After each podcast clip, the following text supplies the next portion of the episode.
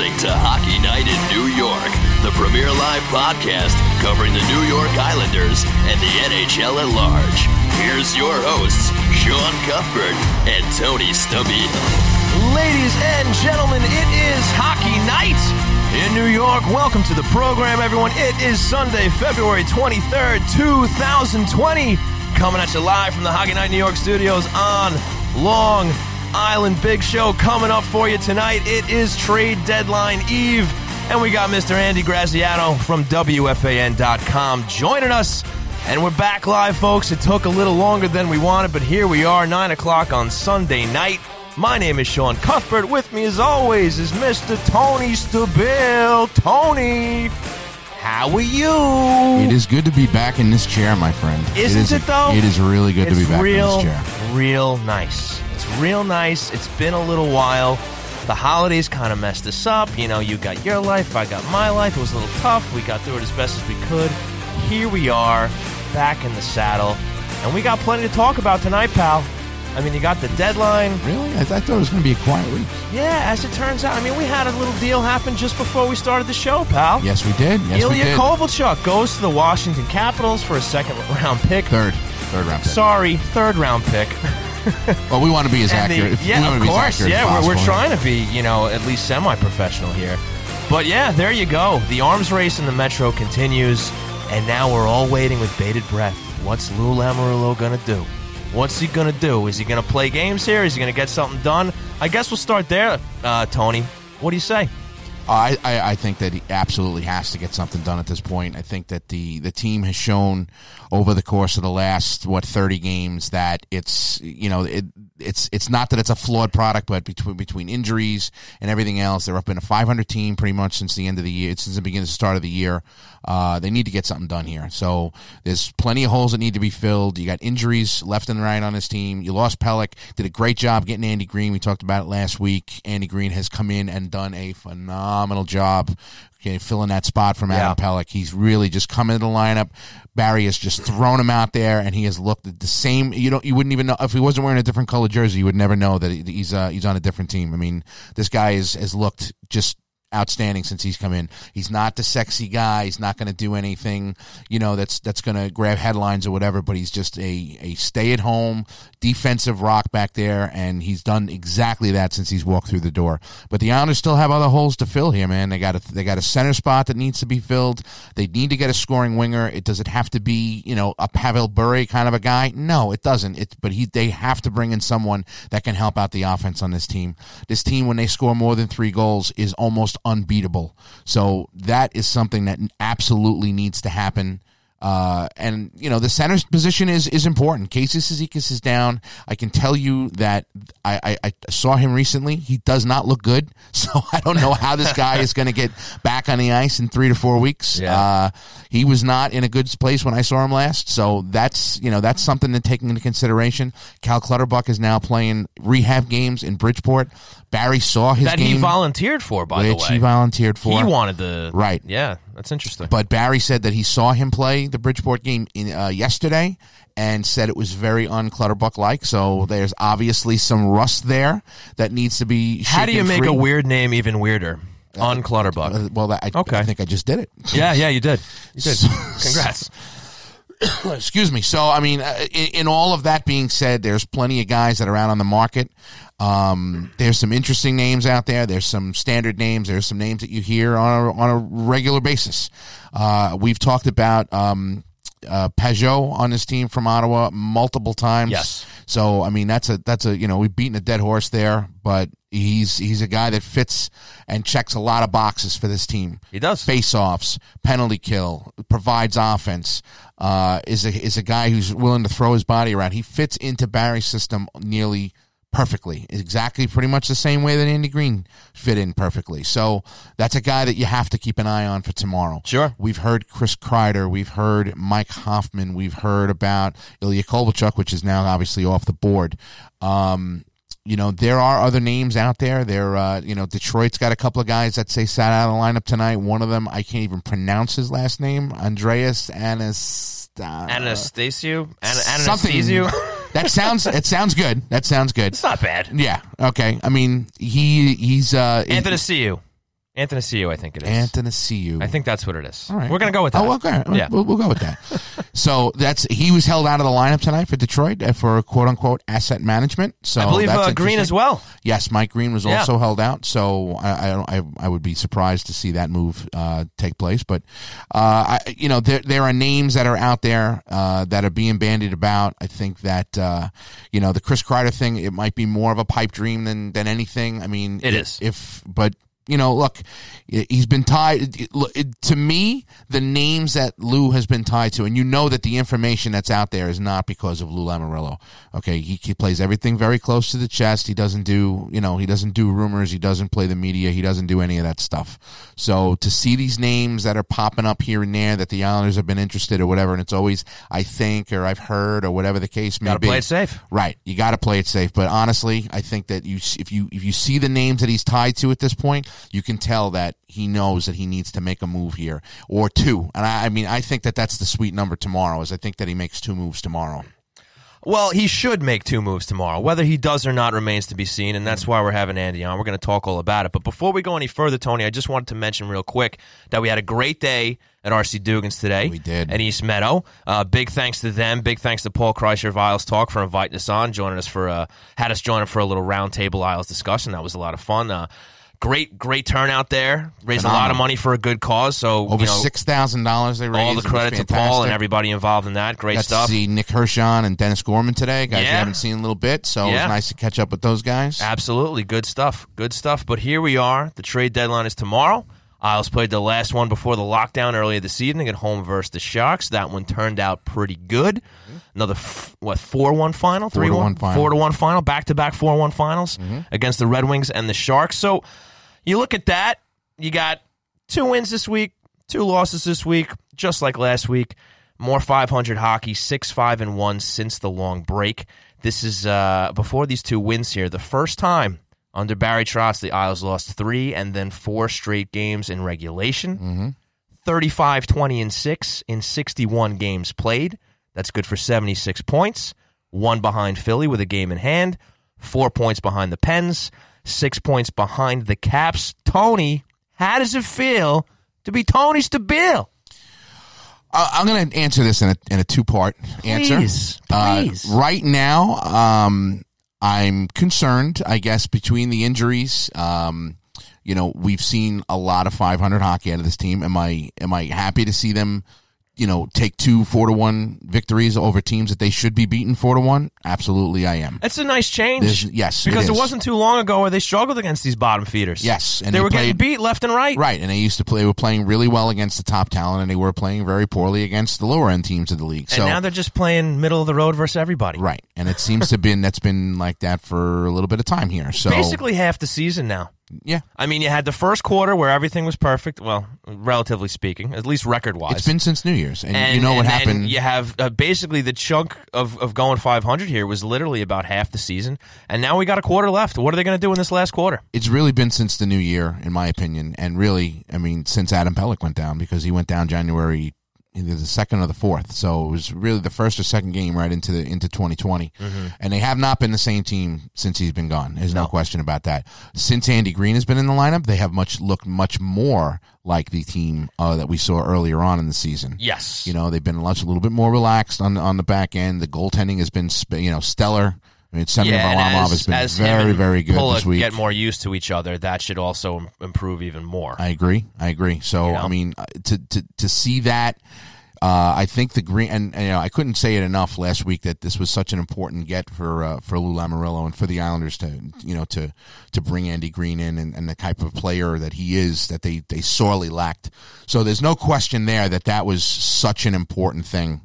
Uh, but to, looking towards tomorrow, I can feel a lot better about this team if they get if they make a couple of deals, if they're able to get a scoring forward. And I'm not talking about it doesn't have to be an all-star. It's got to be a guy who's capable of scoring 20, 25 goals. Yeah. An offensive type of forward. That's what they need. Uh, you know, I, I know we mentioned it this afternoon. I'll say it again. Mike Hoffman is a guy who I think can be had at a very reasonable price, and that is a guy who can produce. Uh, if you eh, look, anybody who plays with Matt Barzal is going to be able to produce. I mean, the guy is, you know, is is one of the best playmakers in the game. Correct. So to add somebody like that onto his line or to the top six of this this this this forward group is going to be uh, an upgrade no matter what.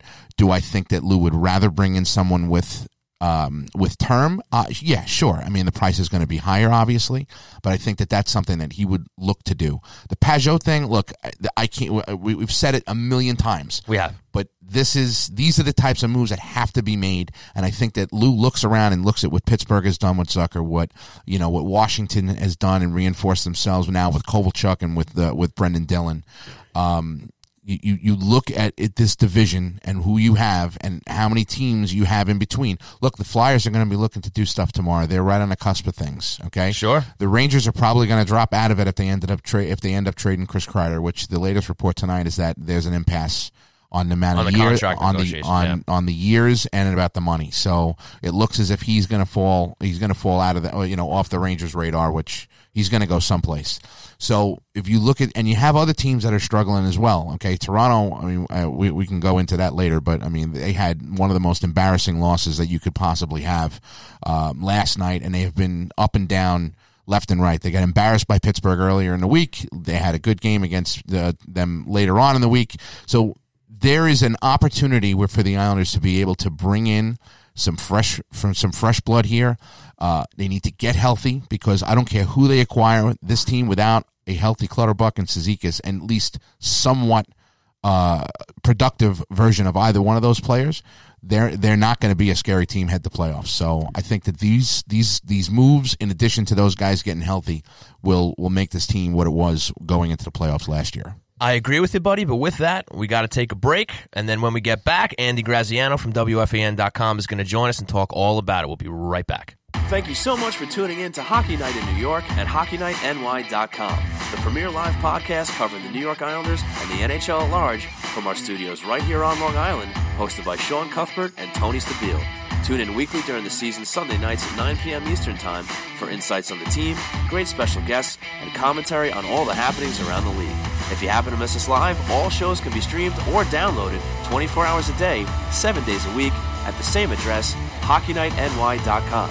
You can also find us on iTunes, Google Podcasts, SoundCloud, Spotify, and Stitcher, where you can subscribe and never miss a show, no matter what your preferred platform. Question for the guys? Comments? Interested in a sponsorship? Please contact us at hockeynightnewyork at gmail.com for any and all inquiries. We appreciate all the support, and as always, let's go Islanders.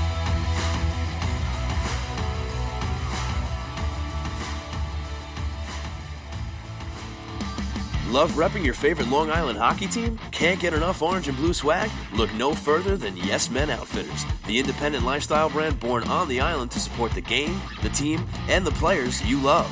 Visit YesMenOutfitters.com for a wide selection of themed shirts, hats, hoodies, and yes, even pajamas. All apparel is designed and created in house with the same passion and dedication as your favorite team on the ice. So upgrade your wardrobe and show off your pride today by visiting YesMenOutfitters.com.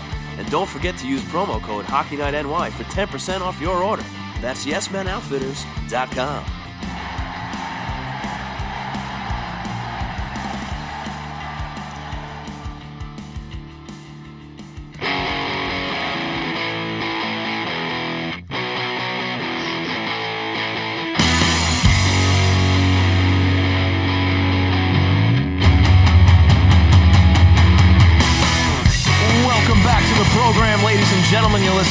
Hockey Night in New York with Sean Cuthbert and Tony Stabile. And joining us right now from WFAN.com is Andy Graziano. Andy, how are we doing, pal? Gentlemen, how are we this evening? Very, very well, buddy. Great to have you on, especially for this trade deadline eve special edition. Going to talk about what the league's doing and more specifically what Louis Lambs is doing with the New York Islanders. So, Andy, I'm sure you got plenty of ideas, plenty of opinions on what this man should do. So, why don't we just start there? You see the way this team is playing, six five and one since they come back from that long break. A lot of 500 hockey still going on here, still very uneven. They bring in Andy Greene to help stabilize things with Pelech out. What else do they have to do to get into the playoffs and go further than a first or second round?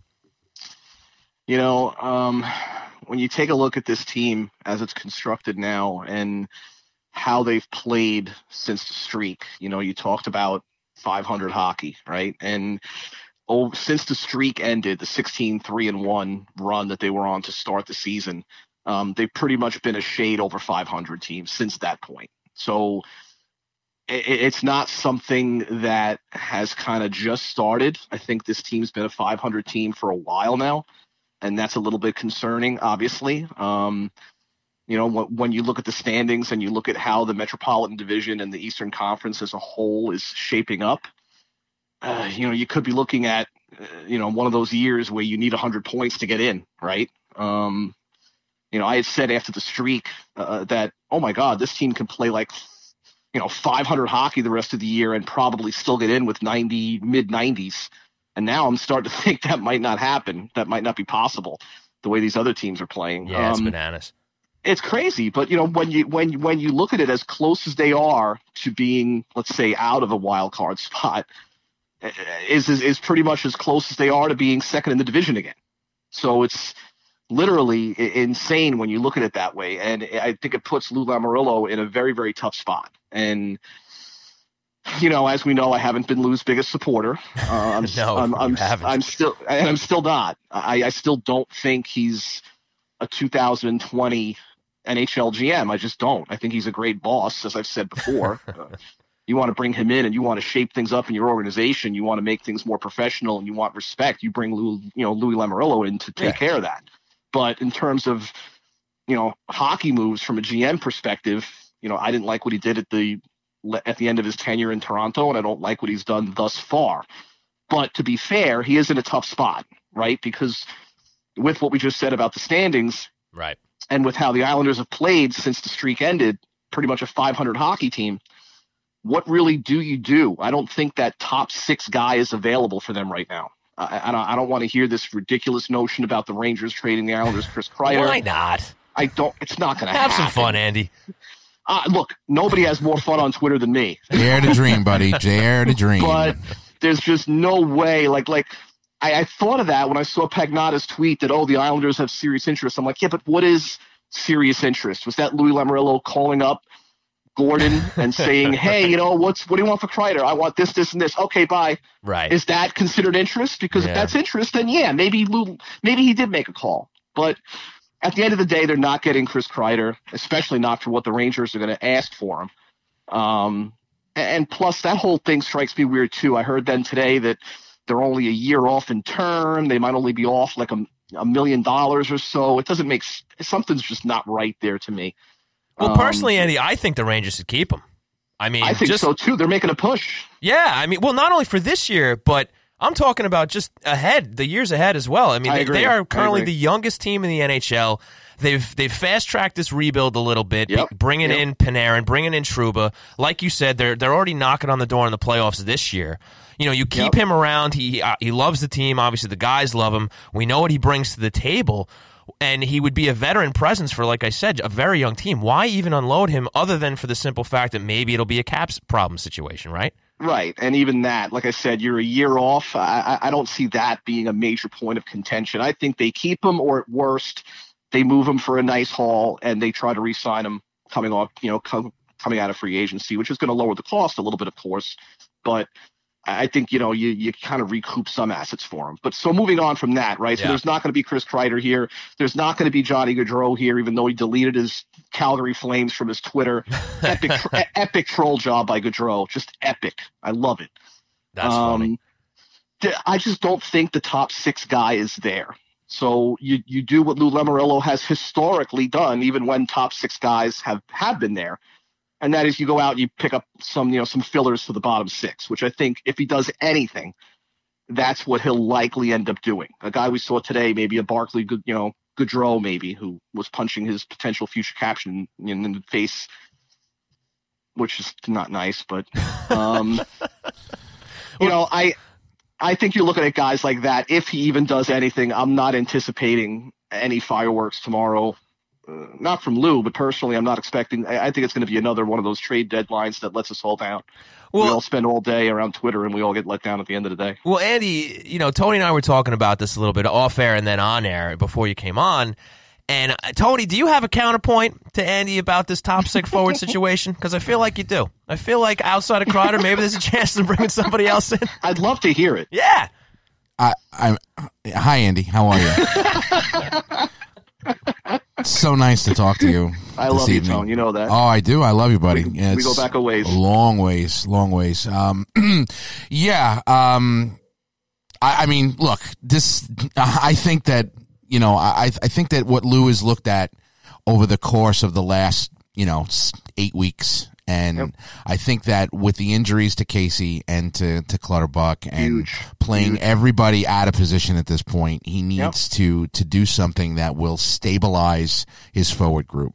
And uh, you know, I I, I know uh, Ottawa is going to move Pageau tomorrow. I think that this, that's a that's an all said and done kind of a thing. I think that that's definitely something he's in on. Uh, it's been reported the Islander scouts have been following Ottawa around for the last week and a half. So you know, there's definitely somebody on that roster that they're looking for. They have a third line center spot open. This guy's available. I mean, it you know you don't you don't really need to you know um, have a sign here to, to, to see what they're looking at here. But there's a couple of names that are out there that I wanted to talk about. And um, Mike Hoffman in Florida is one. Uh, I know him. he's had a, a you know he hasn't had a great year this year. Had a very good year last year, first year in Florida. You know Panthers are really you know not going anywhere this year. It seems. Um, you know unrestricted free agent after the season's over. That's a guy right there. Um, Kovalchuk was another guy that got mentioned today. we we uh, we talked with Dennis Gorman. He ends up going to Washington uh, tonight. So that's um, you know that's a that's a said and done kind of a thing. For a pittance too. Yeah, for a third round pick, which is you know, I mean, uh, look, I mean, the only reason, in my opinion, that that Montreal makes that trade tonight is because they don't think they can get anything better, and they were afraid that Washington was going to turn away and, and not give them the third round pick. So that's the only reason why they make that trade the night before the deadline and not tomorrow. Because if there was Right. uh, if there was a lot of people banging on the door for Kovalchuk, you know, they would have held out and tried to get a second rounder for him. Right. Uh, so that being said, you got guys like you said, like I said with Hoffman, and you know, um, you know, there there are some scorers available. Obviously, uh, you're gonna you're gonna pay a premium on them. You know, what do you think about something uh, down that road? I I worry about I worry about a guy like Pageau who is kind of doing what he's and, and, and I think he fits well in the bottom six. I do think Right. Well, that's what I'm 100%, talking about. I'm talking about third line center, and and I'm and Yeah, but- I throw all the offense and all that other stuff out because that's not what they need him for. They need him for faceoffs. They need him to Right, stabilize that line, penalty kill, stuff like that. I, the 20 goals or whatever. That's just I I don't even. Uh, that's a bonus Yeah. for me. Right. So I think he fits in that role, and I think he would be a very, very nice addition, and like you said, a stabilizing force in that bottom six. However, is that with, with the way this team is playing right now, and let's be honest here, gentlemen, coming off the four game losing streak, they didn't look especially sharp against the bottom feeding Red Wings. And they today gave up 63 attempts to the Sharks, who just played last night. They got out attempted like 63 to 40 What, in a what, game against a team that just played last night. what, what are you trying to say, Andy? I'm just trying to say this. this I'm just trying to say, going back to my original point about Lou being in a tough spot. You know, do, do, Yeah. what is what, what, what do you pay to bring a guy like Pageau in? Is he does he really stabilize enough to get this team playing better than 500 hockey? Because let's face it, the way they're playing right now, I don't even know if they went around. The way they're playing right now, I'm not saying I'm not talking about what they're capable of. Right. We know what they're capable Right. of. The way they're playing right now, I'm not sure that the cost for a Pageau is going to be worth it to stabilize a group that's playing 500 hockey. Right. Well, That's, no question. That's a concern. It has it has to be in conjunction with something else, and this is what A we guy just like, were just talking like about Mike this. Hoffman. Look, if you follow me on Twitter, and if you don't, I that's your own fault. But um, it, a guy, a guy like Mike Hoffman, I've been on the Mike Hoffman train for two years now. I, I, I would love to bring Mike Hoffman to Long Island. I think just his acumen on the power play. I mean, the guy's got like I, I think half of his career points are on the power play. Mhm. Just that alone is worth it for me to bring a guy like Mike Hoffman in. Yeah, no, I mean that's and that's that's kind of the reason why I'm on this. Uh, you know, I'm kind of on this crusade now with uh, you know with Hoffman and uh, you know, but there's there's look if you go if the, the fourth period who you know Dave Pagnotta is does a, does a tremendous job. Okay, he has a list of players who are available. Um, heading into the deadline tomorrow, and uh, the Islanders are tied to about six of them. So I'm just going to throw a couple of the names out to you, and you could tell me uh, which ones, oh, uh, which is which is bullshit and which ones aren't. Okay, so Okay, okay, Brandon Saad is one of them, which we kind of we've we've heard. okay. Let's we'll talk about that in depth after after we're done. I'm just gonna list. give I'm gonna give you the list, and then you could tell me, That's you know, to the level of bullshit or not. So you got Hoffman, Lightning round. right? Hoffman, Kyle Palmieri, Mhm. Uh, Namestnikov, Mhm. Pageau, Mhm. Kreider. Mhm. That's cross uh, Kreider off. Yeah, well, I mean, that's that was actually the first one, but uh, yeah, cross that- Kreider. I I think uh, Namestnikov is a possibility in the bottom six. I think Mike Green is uh, is uh, uh, Oh, is on this come list. Yeah, no, it's on the list, bro. On, look, don't, don't shoot the messenger, brother. I'm just giving you what is on here. oh my god. Yeah, no, he's he's there. Good in ten years. Yeah, so that's it. So Green and the, the list of names I gave you before, which is pretty much every top forward that's on the list. So Pageau, Namestnikov. I mean, most most likely, in my opinion, off that list is Namestnikov. Believe it or not, Mo- like like most like I'm talking about like if if you're looking at percentages of getting a deal done, right? Because he would probably cost Lamoriello like hardly nothing. He's a classic Lamoriello bottom six pickup, which Lou loves to do with the deadline historically. Mm. Um, I think that that's not the move that I would go for. I mean, personally, I I would I would look at a Hoffman number one. Um, Hoffman or not- if you could get Palmieri from the Devils, if you can that get Palmieri out of Jersey, and there's obviously a huge history there with Lamoriello in Jersey. Um, but again, at, at, at, at what cost are you bringing a Palmieri in? And Well, you got a I- year. Lou's- You get a year of control of him, other than this that's year. big, but so that also drives up the cost. it right? does, but I mean that's Um, a cost that I'd be willing to pay because you know Yeah, you're getting I a, agree. you're getting a 25 to 30 goal Yep. scorer. I would be willing to pay a higher price for somebody that I know that I'm going to have next year. right. He's a Long Island guy too, isn't he? From Smithtown. He is a Long Island guy. I think so. Yeah, Smithtown or not, he is a Long Island guy. unfortunately, Lou right now is is stuck trying to balance the present with the future, right? Because everybody knows, and this was mentioned in the Athletic about a month ago. A fellow GM actually said this and turned around and said everything the almost everything the Islanders have is on their current roster, meaning basically that other GMs don't view the Islanders farm system right now very favorably. So that means that really devalues what Lou can offer in deals because you know, every team that calls the Islanders is probably asking for a Dobson, right? Who we know Lou's not going to move, and he shouldn't, I don't think. No. Um, but I think that's where every team is starting, and you know, it, it, it makes it tough when you have guys uh, like like a Bellows and a Wahlstrom, and and that's really it in Bridgeport that that teams don't really look at right now as as being tremendous assets and deals. Somebody Um, listening at home just said, "What about Hosang?" Stop it with that. Stop it with that. Andy, I am not asking you to expand on that. It just occurred to me. Maybe I should have kept it to myself. I'm sorry. Proceed. Um, let's let's talk Brendan Saad for a second. Sure. Because this was very interesting the other day when um, people jumped down Dreger's throat, who is one of the best in the business. Let's make that clear. Um, And I give him a lot of credit for coming up. I give him a lot of credit for coming out and and, and been saying my mistake. I mean, Well, that, what else would he doesn't- say? Well, he doesn't have to say how- anything. I mean, he could just how go and hide behind the this fact that sounds- he's You Darren to say my mistake. how does this sound? Maybe it wasn't a mistake. Yeah, this there was a report right, about on. that after the fact. Tony, give me a second. Let me grab my tinfoil hat. oh, Okay. yeah, there we go. All right, I'm ready. There it is. All right, Andy, Look, go ahead. look, go ahead. Lou Lou really should see that Lamoriello, too, by the way. I've been told has has a real bad problem when it comes to contracts, and that is the man despises bonuses. Well, we heard he that about the whole Marner He negotiations, right? hates giving out bonuses. Yeah. Hates it. And I, I started to hear a little bit of rumblings, which I can't confirm, so don't hold, don't hold me to this. But I'm starting to hear that that could have been an issue when he was negotiating with Panarin, who apparently did not have a problem with Long Island. He did not have a problem with playing for the Islanders. I'm hearing that that could have come down to bonuses. And Mm. if you if if if you look at the initial report that came out of Russia and re- regarding Sorokin, what was it about? It was about bonuses. right? Mm-hmm. Lamoriello's Okay. agent, uh, the agent and Lamoriello were arguing about bonuses. Sorokin was holding tight to the fact that he wants bonus clauses. Well, So let's also makes- acknowledge that that there have been conflicting reports coming out of Russia. This is the second time now.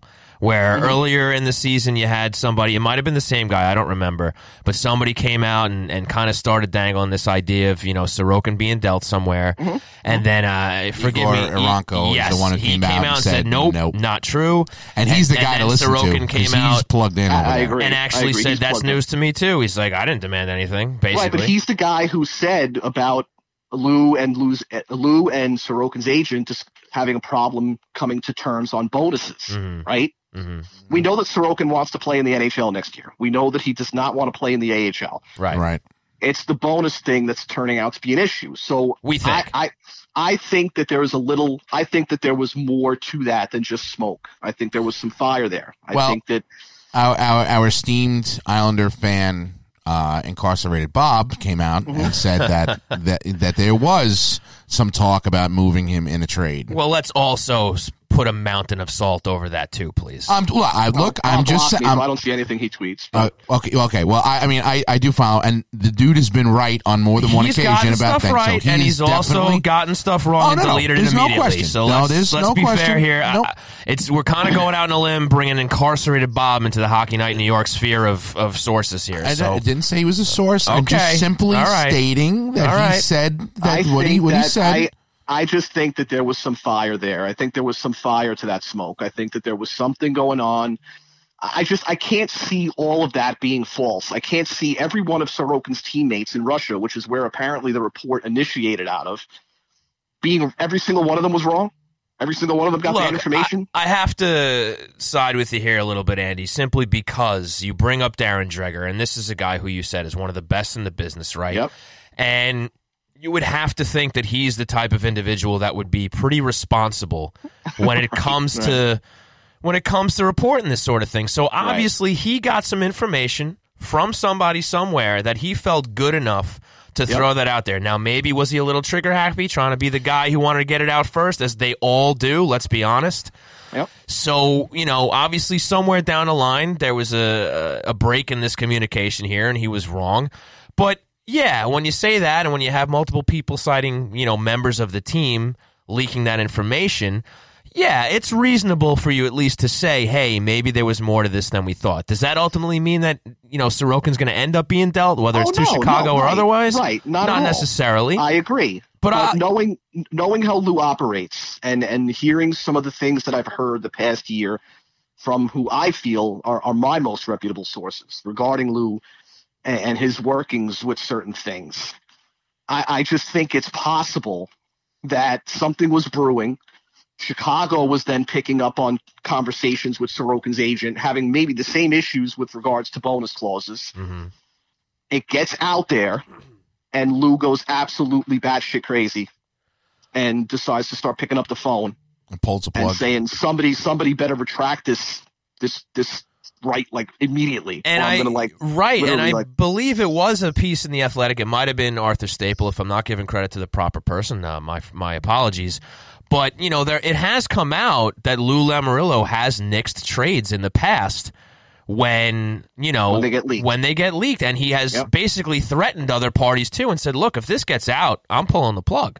yep, yep. So it's very possible that, you know, maybe you're onto something here. Maybe something like that did happen. And, and who knows? Maybe, you know, he says, well, I'm keeping him now out of spite. I'm going to give him a bonus now. right. And you know? going back to Tony's list, I, I have a feeling that that it could have been, and I'm not saying I I, I don't know this Yeah. for fact. I'm I'm this is my opinion based on everything that's happened and everything I've heard. It's very very possible that a part of that deal could have been a Brandon Saad. It could have been. Sure, why not? I mean, he, he kind of fits the description of a guy the Islanders could use. Is he anybody's first choice? Maybe, maybe not. That's debatable. But he's been known as a goal scorer. He's still relatively young. I think he's 26, maybe 27 years old. I think he's available. I have a feeling he's available. Yeah, exactly. Yeah, for the for a Hawks team that you know pretty much has to accept reality and get into a rebuild, right?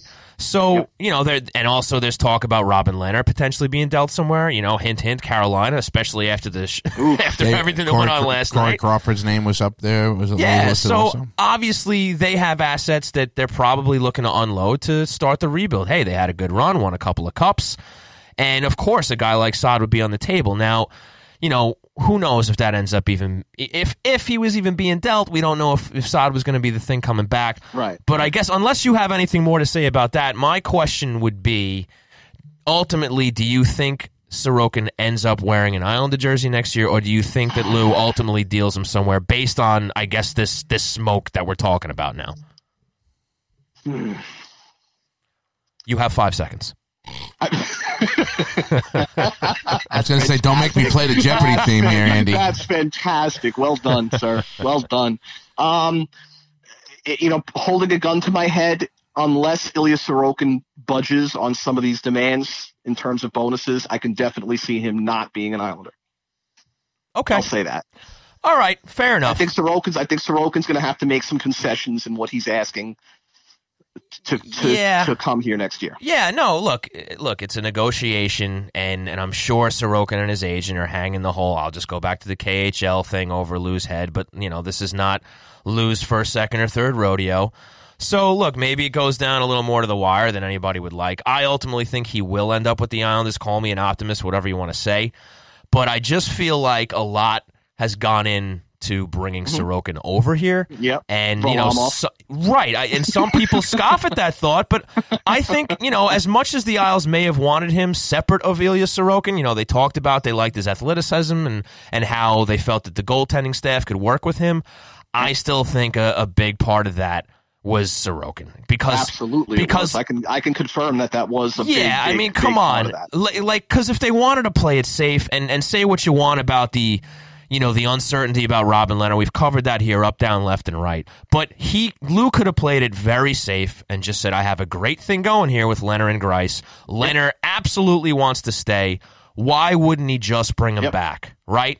He doesn't. He rolls the dice. He brings in Varlamov. So I think that Lou is going out of his way to make sure Sorokin comes next year. That's just how I see it. Yeah, I mean, it it, it very well could could be that. Um, and again, with with with Lou, we never do know. He is a he is a strange, strange old man. Um, and, uh, I just spit my I Dr. Pepper out. I was, thankfully, I was far enough away from the way to say microphone. Yeah. I, I, I can never I can never sit here and I can never sit here and devalue what this man has meant to the game of hockey and what he has accomplished in the game of hockey. That's not the point of me saying that. But he's got a certain way of doing things that are unlike anything I've ever heard. Um, he's a very like my way or the highway type of guy, and sometimes that works for you, sometimes that works against you, Yeah. and I I just think that there are certain situations where you kind of have to, in 2020, you kind of have to try to budge off that a little bit, bro. I mean, like, you know, that, that doesn't necessarily work for all, right? Um, it doesn't necessarily work in every situation. And I think the Islanders are in a very, very fragile situation where maybe him coming off of that a little bit could benefit the team in the long run, I think. Um, I just I don't think it's the time to be stubborn. We we've seen the stubbornness come out with Ho-Sang. I mean, if you want to talk about him for just, I'll give him five seconds here. Maybe a Josh Ho-Sang could You come up and electrify this offense a little bit, but I think that he's burned that bridge with Lamoriello. I think, and I think that Lamoriello is the kind of guy that that will hold a grudge until the day that Josh Ho-Sang is no longer an Islander. That's fine. that's I'm not gonna. I'm not even gonna. You know, come back with anything else. I'm just gonna move on from that. Um, but yeah, I, I I think it's more than likely you see a Namestnikov type of move. I really can't see Lou giving up a first round pick and a prospect, no matter who that prospect might be, um, to land like a Pageau or a Hoffman. I, which is what I think those guys will cost. I, I just I see more of a bottom six move if he makes a move at all.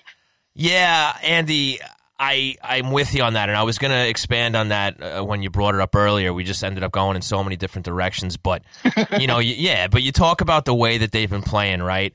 And it seemed clear as day, maybe a week, two weeks ago at most, where everybody was like, "Okay, this team's you know heading towards the playoffs." You know, uh, despite how they were playing, you know, because everybody probably just expected them to to kick it into gear a little sooner than than uh, they kind of have here. Yep. But you know, you look at the the standings and everything. It's like okay, they need they need a center and they probably need a winger. Um, you know, outside of getting Andy Greene, right?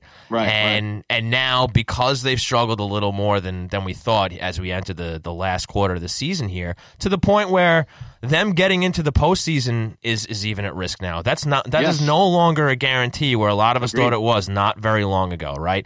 I ultimately think at the end of the day they will, but if we're just looking at it from a, an objective point of view, you look at the standings, you see where the numbers are. My my concern and my thought is does Lou change his philosophy and change his approach to the deadline because now he has it kind of in the back of his mind now where it's like, you know, I could give up whatever few assets I have mm-hmm. and then still end up not getting into the playoffs. And that Absolutely. looks hell of a lot worse. And Absolutely. and you yourself said earlier too, he's in a tough spot, and it's in relationship to this because here's the difference between last year and this year. We've said this on the air here before, but I want to, I want to reiterate and have you talk about it a little bit too. Is that last year it was even though they got to the deadline, we knew where the Islanders were heading as far as the playoffs were going, right? We knew at least that much, but L- Anders Lee, Brock Nelson, Jordan Eberle were all unrestricted free agents. And at that time, Lou didn't know if any of them were coming back. Maybe one of them we had no idea. And it was still an assessment year for Lou, for Barry. So, you know, even though all of us wanted to see a deal made, and, you know, include me in that group, he held back. And you can at least look back and say, okay, he wasn't sure where things were going after that, right? This summer comes and goes. He signs all three of those guys long term. He is 100% bought into this being a win now team for good, bad, or otherwise.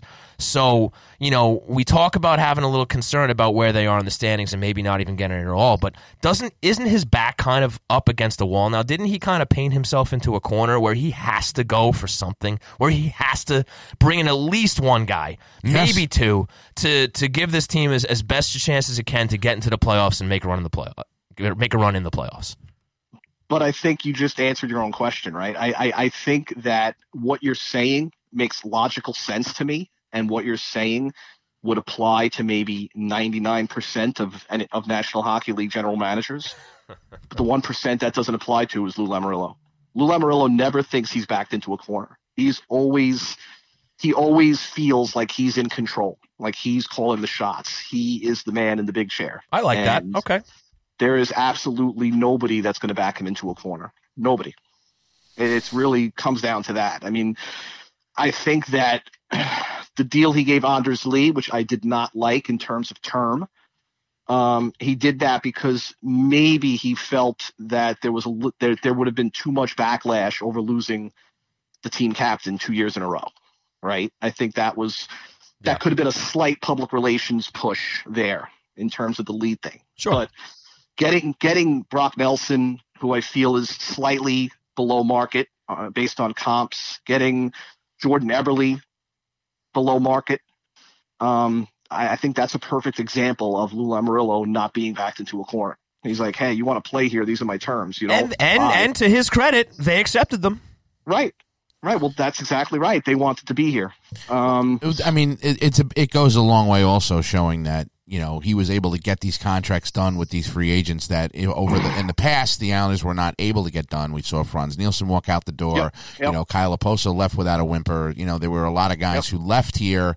You know, and look, and I didn't agree with the with the with the numbers uh, of those guys at the time either. I loved Franz Nielsen. Uh, Shawnee is is one of the big biggest Franz Nielsen fans that there ever was. And yet, I can sit here now and say a bullet was dodged. Yeah, because there was And no, I love it was, Francis. no, exactly. But Yeah. we all knew that that that, that contract yeah, was not having going a- to he's age having well. a rough year. He's having a rough year. He's had a rough couple of years. I mean, you know, it's it's been a it's Rough been a time. struggle for for Franzi. Kyle, And too. Kyle's Kyle, been too. Kyle's been a, has been. I mean, uh, you know- Kyle's been more medical than you know. yeah, but that was the God bless reason him. why you worry about something like that. You know, And you- you ultimately, probably why he wasn't brought back. Right, exactly. So, Yeah, yeah. but I mean, look, I, I mean, in my opinion, when it comes to Lou at this point, I, I think that the the cost of him not doing something and then losing a year off of this thing because mm-hmm. he doesn't get something done outweighs him feeling backed into a corner or anything to that effect. I think that he he sees that he's seen this team play at their absolute best, mm-hmm. and I think he he realizes that you know the injuries have gotten to the team. He's filled he plugged one big hole by by bringing Andy Greene in to to, to mm-hmm. fill Pelech's hole, and we and we've Agreed. look we've seen in the in the in the last three games since Andy Greene has been here, the defense has looked as as as crisp as it was early on in the season. much more cohesive. Yep. Yes. So, and he's been doing exactly what Pelech was doing early on in the year. So, I, I think that that's a that's a given that that deal was done. We all knew that that was a hole that had to be plugged. But I think that if he looks at this and says, if I get these guys this, if I get them that, they could be back to that 16 3 and 1 team that I saw early on in the season. And I think that's that's what he's got to be looking at at this point. I mean, he's not going to get tied to these other team, you know, these other you know marquee players at the deadline you know if they if he's just out there saying you know "Oh, I'm not really I'm just poking around you know they they're they're going to look to make some move I think tomorrow. And I think this is going to be the day where where Lamoriello says eh, enough enough is enough. We need to we need to get a couple of reinforcements in here and get back on track to to being the team that we were earlier on in the season. I would like to believe that, but I look at it a little bit differently than you. I look at it in the sense of you're correct when you say that he has sat back and seen this team at its best, uh, whether it was last year, whether you want to consider that overperforming or not. He saw this team at their best last year. He saw this team during the 16 3 and 1 run earlier in the season. But when you talk about what has crippled this team since, and that has been some really unfortunate injuries to Pelech, Clutterbuck, and Cizikas, which, by the way, are three of the freakiest freaking things I've ever seen happen to one team in the same season. Unreal. Um, but when you, when you look at that, outside of Pelech, who, as you said, he smartly, full credit, full props given, replaced with Andy Greene, which was a terrific move. Um, the other two major injuries in Cizikas and Clutterbuck were both bottom six, which is why he could be sitting back thinking, well, I just need my freaking top six to perform the way I've seen them perform. And I just need to plug the Cizikas and Clutterbuck holes in the bottom six, which is why I look to, to a guy like, you know, Namestnikov or Goodrow or guys, or not Goodrow, uh, that, what the hell's that kid's name on San Jose that we just saw today? it's it's Goodrow if I'm not mistaken. It is. It's close, right? Barclay, Yeah. Goodrow. What a, I'm almost confusing myself, but It's okay. he's not related to. Johnny Hockey though We, we were Right, bunching names correct. earlier too. I just want all to make sure everyone's clear on that. That I'm not saying the Islanders are getting Johnny Gaudreau because that's that would throw Isles Twitter into a tiffy. But um, so anyway, I- Andy I, I Gra- just- at Andy Graz is his, his Twitter handle. If you'd like to go back when you when, Confirms, yes yeah. when when when Johnny Gaudreau Don't forget the underscore. is not an Underscore Islander WFAN. tomorrow, you can go wow, find. they making fun of my underscore. That's not. Cool. no, don't. Yeah, Don't be so it. sensitive. I'm not. I'm not. Believe I'm not. I'm the most least sensitive person you'll ever meet. don't don't mention his underscore again, Well, please. If, well- you, if you don't mind. well, Andy, Uh, but anyway, you know, I, I that's how I look at it. I kind of think that Lou might be sitting back saying, "Well, I just need the freaking guys that I've seen perform and are paying to perform, right? The Nelsons, the Eberles, the soon, you know, soon to be paid Barzal, Yeah. and guys. I need guys like that to perform the way I've seen them perform, and I just need to fill holes in the bottom six to kind of round everything out. He might be looking at it that way as well. it's uh, there's a lot of possibilities. We're only going to know when when the clock strikes three at, at uh, tomorrow. But the last one I will leave you with, Andy, real quick. Despite what you may or might, may not think Lou is going to do tomorrow, what could he do to make it a successful deadline for the Islanders? What could he do? Five seconds. Well, Shawnee's on his game tonight. I love, oh I my love this god! show. This is my favorite show ever. Um, I think that uh, the only the only answer I can possibly come up with is is he is is acquiring a top six forward. Okay. And kind of shuffling some guys down to the third line to round out the bottom six, guys like a Josh Bailey, for instance. Um, and and kind of really, there's no reason why your second line should have Leo Komarov on it. Just stop with that already. The the, the fact that they that they even dress Kuhnhackl, Komarov, and Martin in the same lineup is bad enough. But to put to put Leo Komarov on a, on an actual scoring line with Beauvillier and Brock Nelson is just criminal. It's just it's just outright criminal. And so if you could bring in a top six guy to to fix that and shuffle some guys down a bit to round out your bottom six with guys who right now are playing in the top six, I think that would be an extremely successful deadline and and possibly push this team over that line. All right. Well, Andy, awesome, awesome stuff. Had a lot of fun with you tonight. Really appreciate all Always. the time. And definitely looking forward to uh, speaking with you about the aftermath once uh, 3 o'clock strikes tomorrow. So thanks a lot, buddy, and hope you enjoy the rest of your Sunday night, okay? Thanks, gentlemen. Have a great night. Thanks, Absolutely. buddy. All right, Thanks. folks, that was none other than Andy Graziano from WFAN.com. Once again, you can follow him on Twitter at Andy Graz underscore WFAN. I had to get that in there just to dig him a little bit more. But, folks, uh, great stuff from Andy. Always a pleasure having him on the show. And the show goes on, folks, but I think we're going to take one more quick break here so we can kind of settle back in, see where we're going to go from here. And uh, the show goes on. So, folks, thank you so much for tuning in to Hockey Night in New York. Remember, you can tune in live or for the archives at HockeyNightNY.com. We'll be right back. Thank you so much for tuning in to Hockey Night in New York at HockeyNightNY.com, the premier live podcast covering the New York Islanders and the NHL at large from our studios right here on Long Island, hosted by Sean Cuthbert and Tony Stabile. Tune in weekly during the season Sunday nights at 9 p.m. Eastern Time for insights on the team, great special guests, and commentary on all the happenings around the league. If you happen to miss us live, all shows can be streamed or downloaded 24 hours a day, 7 days a week at the same address, HockeyNightNY.com. You can also find us on iTunes, Google Podcasts, SoundCloud, Spotify, and Stitcher, where you can subscribe and never miss a show, no matter what your preferred platform. Question for the guys? Comments? Interested in a sponsorship? Please contact us at HockeyNightNewYork at gmail.com for any and all inquiries. We appreciate all the support, and as always, let's go Islanders.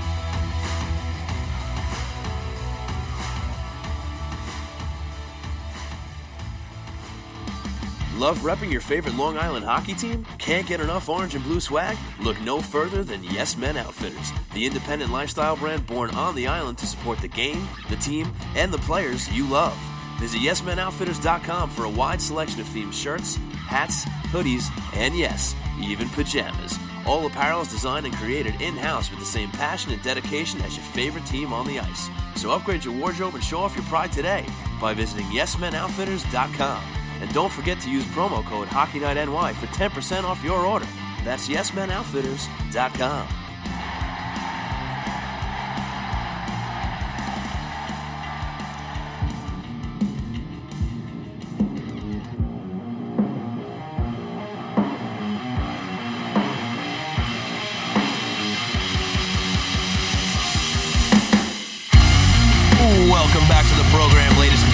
listening to Hockey Night in New York with Sean Cuthbert and Tony Stabile. So, Tony, let's reflect a little bit on our conversation with Andy Graziano of WFAN. We're reflect- we're reflect let's, now? Let's Okay. reflect. Let's. Well, I just want to get your take on you know where Andy was coming from. If you agree, if you disagree. And I mean, look, this is the the deadline eve show, so this is what we got to be talking about. Yeah. And look, I know before teams like Pittsburgh and specifically Washington, you know, tonight picking up Kovalchuk and everything, you know, Islander fans are clamoring for deals here. And I think a lot of the points that were made over the course of that discussion are valid. And Lou probably needs to do something. Otherwise, the fan base is going to be a little upset. Now, granted, he probably doesn't give a crap about that, mm-hmm. but. You know, he's ultimately going to do what he thinks is best for the team. As you should.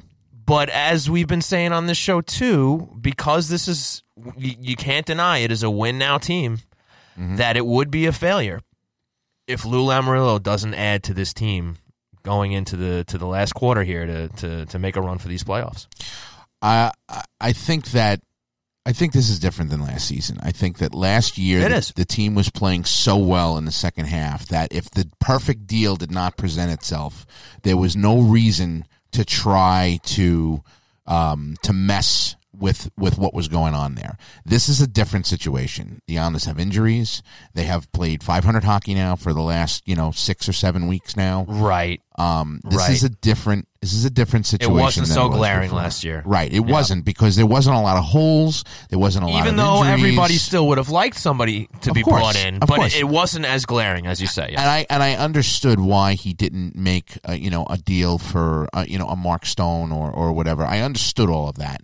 Um, the price was extremely high in that in, in that situation, and they just you know they they were playing so well. Why why try to upset the apple cart just to make a deal? You know, like they, I understood the logic behind it last year. Well, if the perfect deal didn't didn't materialize, then there was no reason to to tinker. And there's and there's two sides to that coin, Tony, right? Where you're supporting the guys on your team. Where one way you can look at it and say these guys are playing great. Why would I change things up and disrupt that? Right? Tight group. Why would you? Why would right, you mess with it? Put faith in them. Give them the thumbs up, saying, "Hey, you guys can take care of this." You know why? Why make a deal and say you guys aren't doing well enough? Where, and it paid off. I mean, they, and they and they they steamrolled Pittsburgh, and you know, and yeah, they they they had that that second uh, that that secondary uh, uh, what's it called? Um, uh, the second Go ahead, buddy. Oh, I'm sorry. They had the uh, they had a second round that that that, that wasn't great, but uh, I mean, look, it, it is what it, it is what it is. What it, it is what it was last year. Okay, this year not exactly the same. It's not the same situation, not in the least. Okay, this needs this this team right now needs reinforcements. They need their guys to get healthy, obviously, but in order to keep pace and you know to to come out that they end up with one of the wild card spots or one of the top three spots in the division, they absolutely need to um, they need to they need to make moves. Okay, they have to import talent here, and that's it, it, I, I don't. I, there's no other way to put it. I mean, this is a different situation, and I it, look. Lou is looking at the same team that we're looking at. Okay, he's looking at the same you know, guy, he's looking at the same games, watching the same games. He sees exactly what the problem is. So I think he addresses it. It's just, I mean, uh, look, it's this is a you know as we said before it's a different situation than we were in last season uh, i think lou definitely sees that you know again the names that have been tied to the islanders you know as we as we spoke about before chris kreider ja, pageau uh, hoffman brandon saad these guys are they fit the needs of what this team uh, has, and that's that's what really needs to happen at this point. I think that Lou knows it. I think that the coaching staff knows that there needs to be reinforcements. They have to get healthy because I mean, even if even with reinforcements, I think that that's a that's it's still it's they still need a healthy Casey Cizikas, and it, it doesn't not 100. percent You're not going to get a guy like that at 100 percent at this time of the year. But Cizikas, Clutterbuck need to get back into the lineup. Get to, need to get back into playing the way that they can play. You know, the thing with the Islanders was they had a, a guy like Tom Kuhnhackl that can always come into the lineup and and and and you know, step in and, and, and provide them with a couple of games of, of solid play or, you know, matchups and so on and so forth, Ross Johnston. But with the fact of these these injuries, the way that they have been now, you know, these guys have had to play a lot more than, than they should be playing. So, you know, th- there needs to be something done. The Andy Greene thing did, you know, was, was a, was a real good move. Uh, it was the right move for this team at the time. But what needs to happen at this point is, is that they need to make two moves, at least two moves tomorrow. No, I'm with you. I mean, that's those are definitely the gra- the glaring issues with this team, and the question is, is is Lou Lamoriello going to be able to pull off not one but two moves, two very important moves? I really think he needs to make three. To be honest with you, he needs to make two moves for the everyday lineup, and I think he needs to get another defenseman. Uh, really? Yeah, I I think he needs another defenseman because if you don't want to have to rely on Noah Dobson as your number seven right now.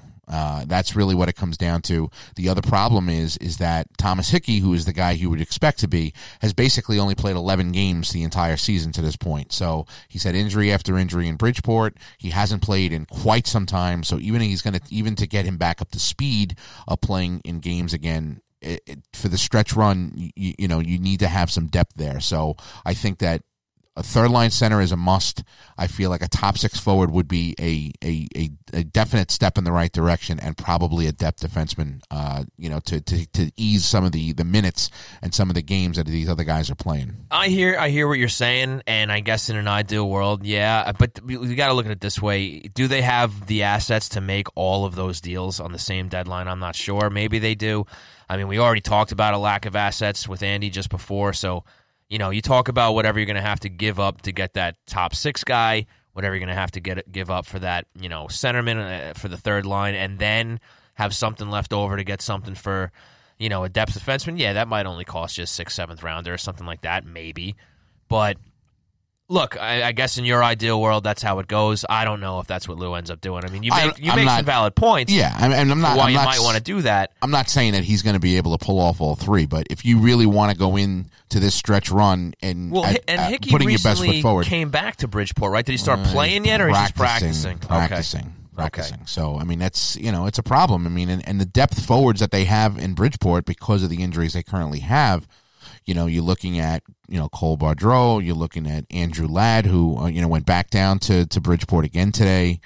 Uh, I think that we've all seen that Andrew Ladd's time with this organization is probably uh, limited at this point because they're they obviously have no no plan to have to make him a regular on this roster anytime soon. So I mean, look at the lack of depth forward that is on this that this team has right now because of injuries. And Andrew Ladd can't stick around more than a couple of days at a time. I mean, if that's not an indication that there is no more, there's no future for him here. I mean, there's no, there's nothing. I got nothing else for you. I was gonna bring that up when we start looking at these games a little bit, but you know it is funny, right? Now that now that you brought him up, look, he gets back in for one game. He gets a little over eleven minutes. He takes a penalty. See you later. Thanks for Yeah. coming. And it's- the last time was, was only the- one game, also, if I'm not mistaken. And I, and I guess they brought him up just to see what what he had, what he could do. I mean, because it, they didn't have to bring him up; they could have just had Bellows play that game. For whatever reason, they they quote unquote It's sent him back to Bridgeport, but didn't actually send him to Bridgeport. They just he's put him in a suit. No, he's sitting upstairs. Right.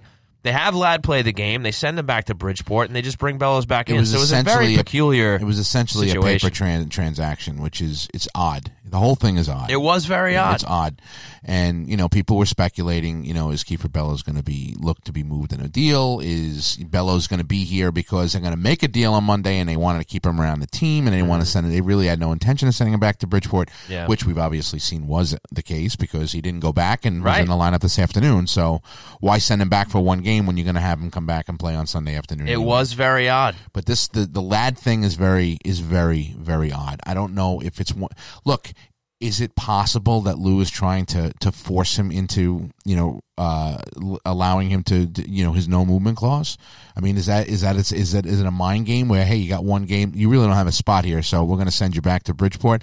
If you want to go play in the NHL someplace else, we can move you, but you're going to have to you know you're going to have to let that no movement clause thing go. So is that a possibility? Sure. Who knows? I mean, it's possible. It I- was odd. But it's really weird this whole the whole thing of bringing him up to play Friday night and then basically Saturday afternoon saying, "All right, you know, you're out of yeah, here." uh, yeah, and it could just been something as simple as look. This team needs a boost. Let's just see what happens when we bring Ladd up. I don't. I don't it's know. possible. It's, It's possible. But odd. if you would think that if they thought he had anything to do with that in his 11 minutes and two, you know, two minutes he spent on the uh, in the penalty box, if he had anything to do with that at all, I mean, he wouldn't have been back on the shuttle to Bridgeport, the, you know, the following afternoon. So, I don't know, and we probably never will. It doesn't make sense. no, it doesn't. make so, I and still, we'll he- never I know. think I still think he's bound for LTIR eventually. If if if Lou can't find a way to dump that contract on another team somehow, you know, be it in a trade or maybe when Seattle comes around, if he can work something out with them, I I think that he's he's bound for LTR at some IR at some point, whether it's next year or not long after that. Because I mean. You just can't have that weight of his five and a half million dollars, Yeah. you know, bringing this team down. No, and I and I honestly think that that Lou is going to just at some point say to him, "Look, you can't. You're not an NHL player anymore. So Yeah, we're going to farm you out. You're going to get your money. You know, you're going. We're going to either farm you out, or you can go on LTIR, collect your money, and and that's the end of it. Or Right. we could try to move you someplace else, which is.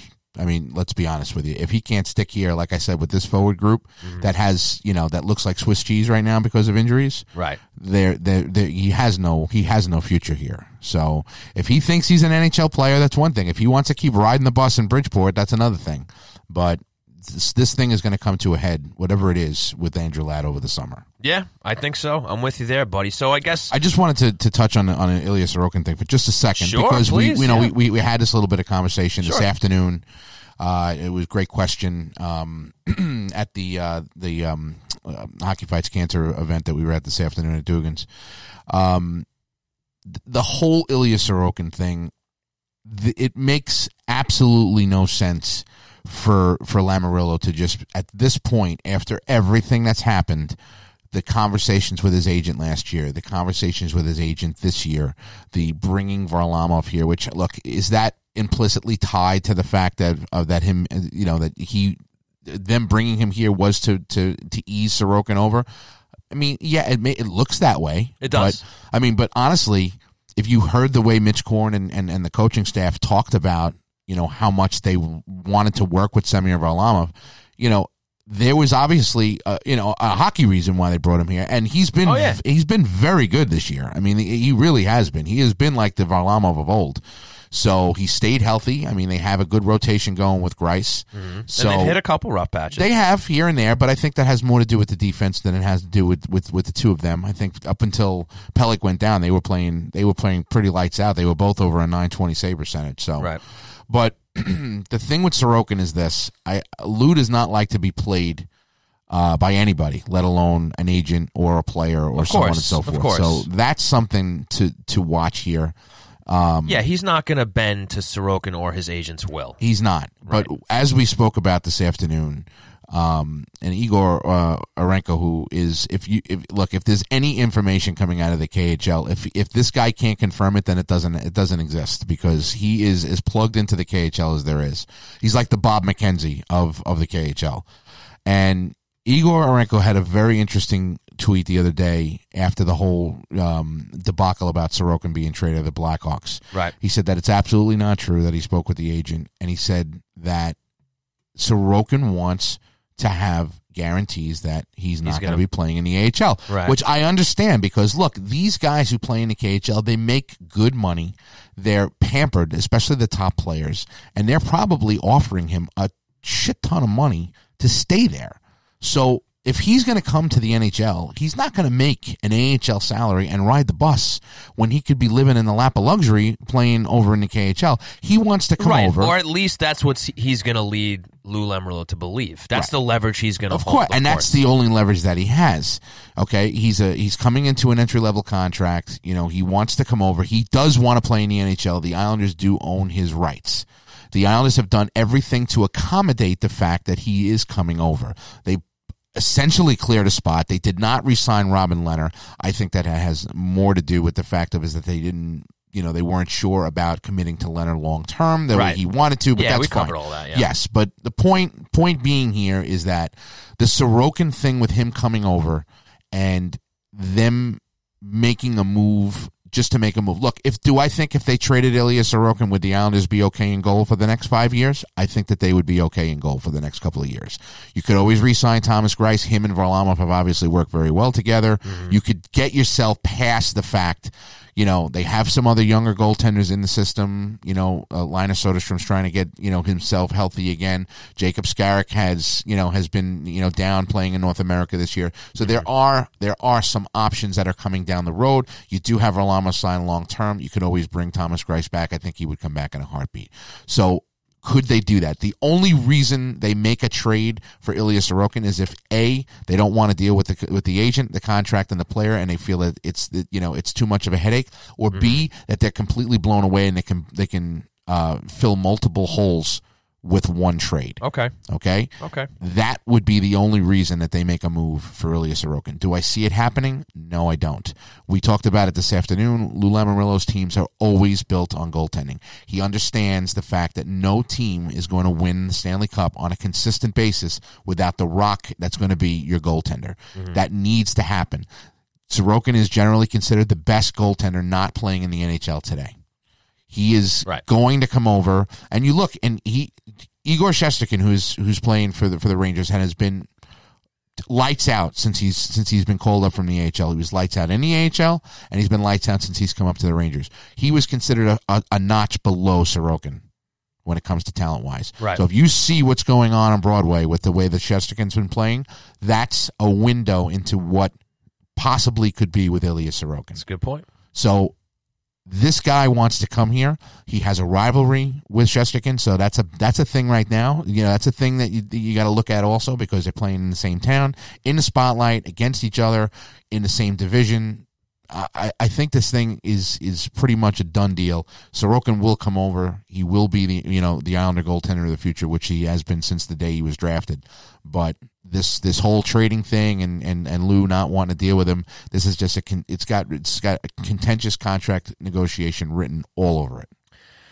Yeah, that may be what it is. And look, it's a cliche, but really, time will tell. We're not going to know until you know the the KHL season's over, which is soon, right?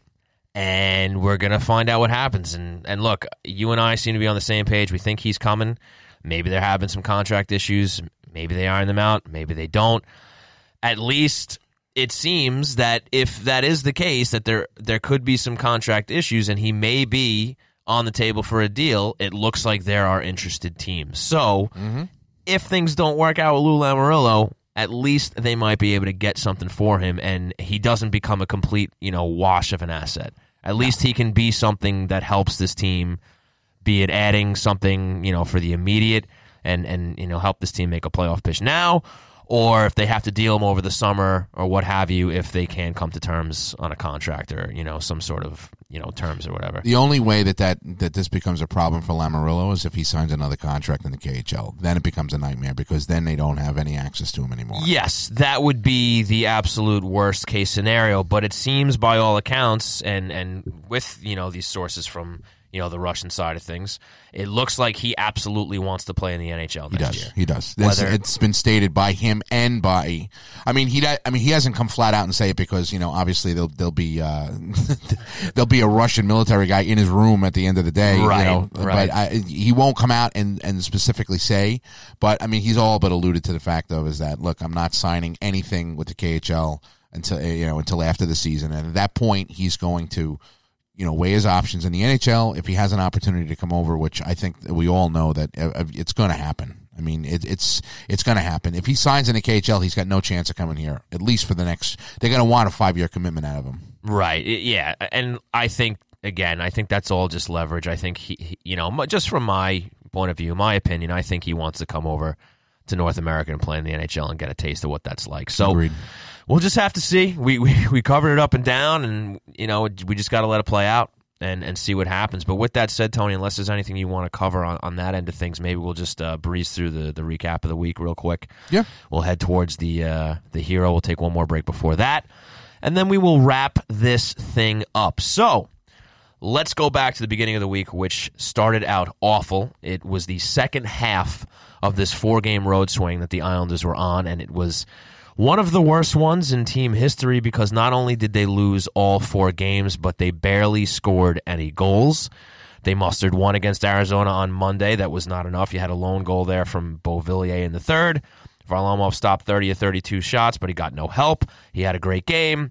Wasn't enough because the guys up front could not get pucks in the other net. Uh, unless you have anything else to say about that game, Tony, we can just move on. Move on. Okay, so two to one loss to the Yotes. Moving on to Wednesday, they go to play Colorado in Colorado. A lot of injuries for the Avalanche. This looks like a game where the Islanders maybe can take advantage. They're one of the best teams there out west, one of the best teams in the league. But you look at the, the laundry list of injuries, they bring in a rookie goalie who's never touched NHL ice yet as far as a regular season game. So, of course, you're thinking, oh, obviously the Avs are going to shut out the Islanders in this game. And it came damn close. It ends up being a 3 to 1 final, but very late in the third period, Brock Nelson gets gifted a puck on his stick just to the side of the net, wide open, taps it in, and it was too little, too late. They were already down 3 nothing. Really didn't didn't matter for much. The Islanders offense continues to struggle as that road trip ends and another loss 0 for 4 and that is why now folks the Islanders are in this race in the Metro that they find themselves in now, where we have to talk about teams like the Flyers, the Blue Jackets, the Carolina Hurricanes, and even further than that, maybe the New York Rangers. So, Tony, if there's anything else you want to mention about those two games before we move on to the positive swing this week. Let's get to the positive stuff. Okay, moving on to the positive stuff. Friday night. John Tonelli Night, number 27, is raised to the rafters. Beautiful ceremony, by the way. Excellent Absolutely ceremony. Beautiful ceremony. You even got Scott Malkin coming out of the woodwork. He Nice. showed up Mhm, mhm. in person at the Coliseum. The the behind the shadows owner of the New York Islanders. We're all we're all seeing Jon Ledecky left and right, but here we go. Scott Malkin shows up to honor number 27 John Tonelli, and good on him. It just goes to show you how much this stuff means to these new owners and just how they've gone well out of their way to make the Islanders alumni feel like family, bring them back into the fold, and they're honoring guys who were a big part of that dynasty. And you know, hearing from you and hearing from other Islander fans who were who were around during that time, this was a long time coming. John Tonelli gets his number twenty seven up in the rafters, and they mm-hmm. do an excellent job. He gives a great speech. And thankfully, and maybe with a little help of the NHL scheduling and the Detroit Red Wings coming to town, the Islanders were able to take care of business on this night. They give John Tonelli a four to one win, and there you go. It was a good night for a turnaround. Jordan Eberle, he wakes up, gets himself a hat trick. Game maybe a little closer than you'd like during the game before they kind of open things up towards the end, but they stick it out. They get the win and some goals. And the uh, offensive dynamo of Andy Greene ended up with his second assist since Look joining the that. New York Islanders, so that was very nice that. of him to do that. Leo Komarov with the empty netter later on, late in the game. Um, I mean, not much, you, you know, not not much you not to like about this game. You know, Varlama played very well. He only gave up the one goal. He, faced twelve shots in the second period, no goals against. You know, it was uh, you know the Eber, the Eberle scoring the three goals that was huge. You know, that's that's that's a huge. You know, because the Islanders are, at the, are at their best when Jordan Eberle is at his best. So it's that is a uh, that's a big that's a big step right there. Well, look, Jordan Eberle started waking up right around March, and we're just about to hit March. Now, hopefully, this sparks something in him because, as you said, the Islanders need him. They're at their best when he's playing good hockey. And we all know the contract that he got. We all know why he was traded for in the first place. This is a guy who's supposed to be adding offense to this team. And for whatever reason, for the majority of his stay here in, on Long Island so far, it has been sub expectations. It has been beneath expectations. So, you know, maybe if he kind of does what he did last year, gets hot in March into the playoffs, we for, we forget about how you know October through you know February goes. But hopefully, this is the start of something. Look, Well, you forgot about it last year after the, the, after his, his of- series well, that's Pittsburgh. that's I mean, he exactly was- what I'm saying. I mean, maybe we see it happen again. It would be very strange, quite the coincidence. And look, a hat trick against the Detroit Red Wings is one thing. Let's see him do it, you know, with this upcoming grueling schedule that we'll we'll talk about uh, before we wrap the show up. But uh, big night for the Islanders, not just for the team, you know, this season, but just for the franchise, getting number 27 up in the rafters. Great stuff. And then we move on to earlier this evening. Solid game versus a team you need to beat. This is another, you know, team in the San Jose Sharks who they're an aging team. They're towards the bottom of the standings. Real rough go. They lost a couple of guys over the summer, you know, like um, Pavelski, and they just don't. They're just not the same team anymore.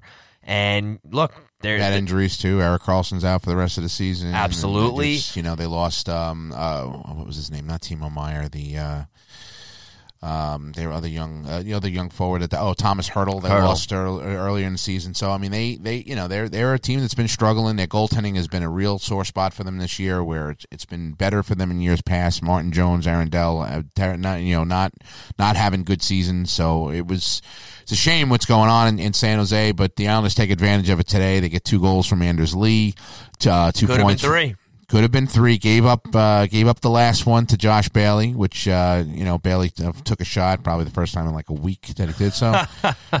so eighty shots in sixty games for that guy. He still kills me that he that he doesn't shoot at all. Which it just He's crazy. He's a very he's he's a very selfless player, Tony. He likes to pass. Okay. we know that. Thank you. So Devon Toews, two points, goal and assist, two assists from uh, for Brock Nelson, twenty nine out of thirty for Semyon Varlamov. They win today four to one again. Two games that, like we said before, two games that the Islanders have you know against Gotta you know, win. lesser talent, and Yeah. they came out and they, they they took care of business in these two games, which is good to see. And they owed the Sharks some payback because when they went on that West Coast swing earlier in the season, they got beat by them. 'Cause remember that was a that was a really bad West Coast trip yeah, too. they, yeah, they lost to them. They lost to the Kings. Two worst stretches of the year. The two two trips out west. and and historically, this team has been pretty good against the West. And for whatever reason, this year Last just couple of years, they were great. In fact, t- today's win brought them to 500 against the West this season. Yeah, That's just- it. Yeah, that's And I meant to note that I, I think it was Brendan Burke that said it. It might have been Chris King when I was in the car, but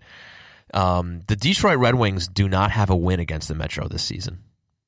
No wins. That's crazy. Zero wins That's crazy. against the Metro. They are I, honestly look when when when we were younger, the the the Detroit Red Wings were the you know the the gold standard for for the NHL. They had guys Yzerman and Lidstrom and Fedorov and and you know every year it seemed like that you know another guy would come up or come through the Red Wings and you'd be like, where the hell did they get this guy from? Oh, where did this guy come from? They were just And they are a shell of themselves at this point. And, This and, is- they, and look, they, they you know they this fought, is the cycle. they fired Ken Holland. You know, they replaced him. They brought you know Steve Yzerman in, which this is his dream job. He was he was a star for the for the Red Wings, And it's going to be a long term project. he's got a lot of work ahead of him. And A look, lot. you go back further than that, you know, great era that the Red Wings have had. Then before that, they were awful. They were I, awful. I remember. remember. They were terrible in the Yep. early '90s. Yeah. And then they finally, you know, again drafting. They bring in these young guys. in the eighties, and in, in the eighties, even they were it was, they were they were it was a, it was a mess. And then- Right. but it, those years how once go. once once Yzerman and Fedorov and everything. So that was what that was like nineteen ninety, I believe, 89, 88. Uh, I mean, Yzerman was Mm-hmm. They drafted. came in- of age. They added some guys in, and, and they finally, you know, had a more complete team. And obviously, the rest is history. They won a few cups. Yeah, Yzerman. Came, he was the, the same draft as LaFontaine, if I'm not mistaken. Yeah, in fact, the word is is that Bill Torrey chose LaFontaine over over Yzerman. Well, he did, 'cause he, Yzerman- could have had Yzerman. Yzerman wanted to play for the Islanders. That was the thing. He what the reason wore 19 was because of Bryan Trottier. How about that? He was a huge, huge Trottier fan, and he was s- sure he was going to the Islanders. And they took LaFontaine, and then he ended up going to Detroit. What would have history looked like Who knows? if Bill Torrey had to chose Steve Yzerman? And and Pat LaFontaine is my favorite all time Islander, so. I'm mm. certainly not wishing for the what could have been. but Steve But Yzerman was what could have player. been? Special player. How how different would this franchise look right now if that had to happen? But we'll never know. Oh, It's which just fun to ask. It's it is and these conversations are always fun to have. But Sure. Yzerman now is is he was the boss in Tampa. He did a great job of building the Tampa Bay Lightning as they're currently constructed. You know the guys he drafted, the guys he brought in, uh, the contracts he signed. He did a really great job when he was down there, and he's got a lot of work ahead of him in Detroit because they're a mess. They're Absolutely. a complete complete mess. They are ebbs and flows, the circle of life. That's a that's a Lion King quote, by the way, Tony. You circle are just, of life. You, yeah. you got the philosophy going here, bro. Like yes, I, I I'm try to bring in as many elements as I can to this show. Yeah, and you're doing a you're doing a bang up job. I really appreciate that, Tony. You are. You're It doing a means a lot. job. So yeah, look, Lee gets the pair of goals. If he was a little bit more selfish, he might have gotten a hat trick. He decides to do the right thing. He gives it to a wide open Bailey in front of the net for the empty netter, and you know all is good, right? Another big win. Well, another win that they needed. So we'll call it a big win, especially after that awful road trip, right? So and also going into this trade deadline, maybe it gives Lou Lamoriello a little bit more confidence in this team and helps him decide to maybe add. So and look, you talk about Eberle coming back in the in the game against Detroit. Now you have Lee coming back tonight. Hopefully that is a sign of things to come because for very obvious reasons, the Islanders are going to need more goal scoring from those guys. So hope and and not only that, but you have Barzal having a good game tonight too. He assisted on both of Lee's goals. He looked very good. So again, look, they weren't going to go the rest of the season scoring zero to one goals. Okay, all all teams go through stretches like this. It, it came in an unfortunate time, absolutely. But look, even though we know that goal scoring is a big problem for this team, it, it wasn't going to. That wasn't going to maintain the zero to one goals. Okay, so finally they got a couple of teams that are on the lower end of the standings, kind of what the doctor ordered. They stepped up. They did what they had to do. They beat these teams. And now we see what happens going into the deadline tomorrow. And then, again, big stretch. And I think now, Tony, maybe we'll do a little break. We'll do the hero, and then we'll look at the week ahead real quick, and then we will wrap this up. Sounds so, good. folks, once again, want to thank you for tuning into Hockey Night in New York. Remember, you can tune in live or for the archives at HockeyNightNY.com. We'll be right back.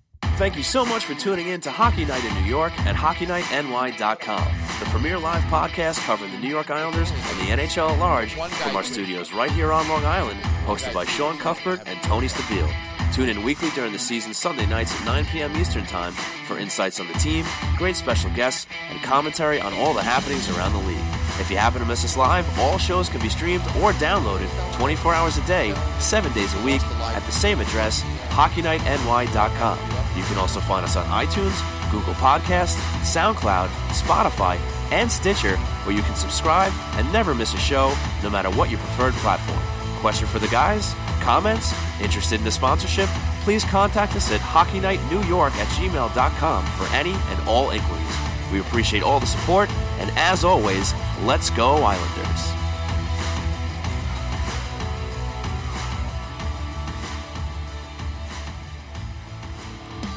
Love repping your favorite Long Island hockey team? Can't get enough orange and blue swag? Look no further than Yes Men Outfitters, the independent lifestyle brand born on the island to support the game, the team, and the players you love. Visit YesMenOutfitters.com for a wide selection of themed shirts, hats, hoodies, and yes, even pajamas. All apparel is designed and created in house with the same passion and dedication as your favorite team on the ice. So upgrade your wardrobe and show off your pride today by visiting YesMenOutfitters.com. And don't forget to use promo code HockeyNightNY for 10% off your order. That's YesMenOutfitters.com.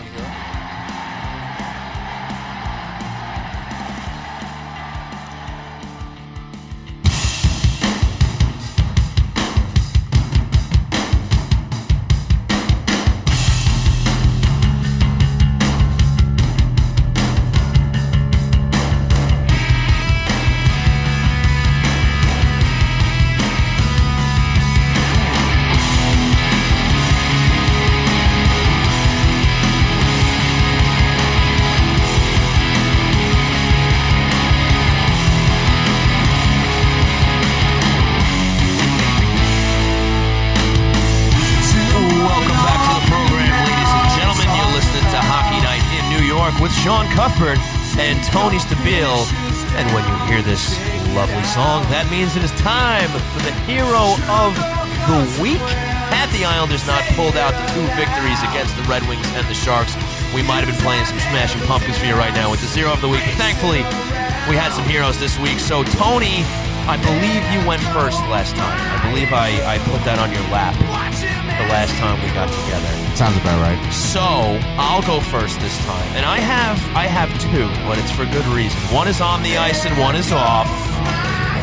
So my on the ice hero of the week, we were just talking about, had a hattie the other night against the Detroit Red Wings, and that is Jordan Eberle. Look, we all know this guy has been, I mean, to put it mildly, very streaky since he came to this team. And we've been expecting more.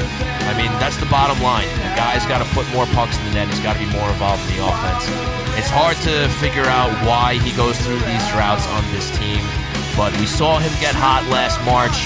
Hopefully, he's, he's starting to warm up now, and we'll see that again into the playoffs. And maybe he'll uh, help lead the Islanders to another first round sweep if, uh, if that's at all possible. But, folks, this is an easy one for me. Maybe I would have considered Anders Lee if he wasn't uh, so selfless with the pass to Josh Bailey tonight.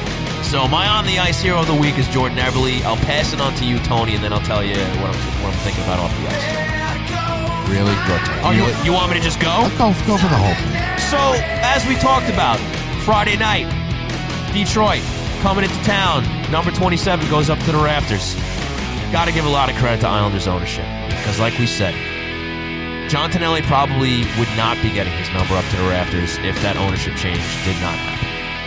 Uh, for whatever reason, now maybe this started before Charles Wang took over the team. I believe it did.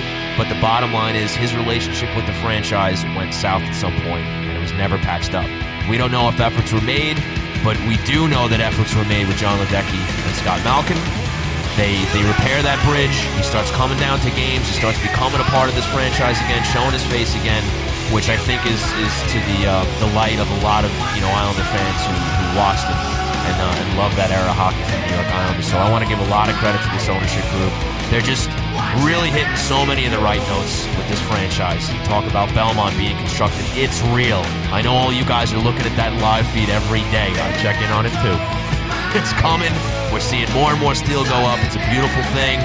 And again, they're, they're, doing a great job with the alumni of this team. They got number 91, the true number 91, Butch Goring getting retired next weekend. That's going to be fantastic as well. And there's just been such an outreach, you know, not only to the players, the, the former players, but also to the fan base. They're, they're trying their best to, to make this Islander team a team that everybody can be proud of. So I want to give a, a huge hero of the week here to, to the owner, Scott Joe. Well deserved. Well deserved. I, I'll give you. I'll give you a lot of credit for that because you should.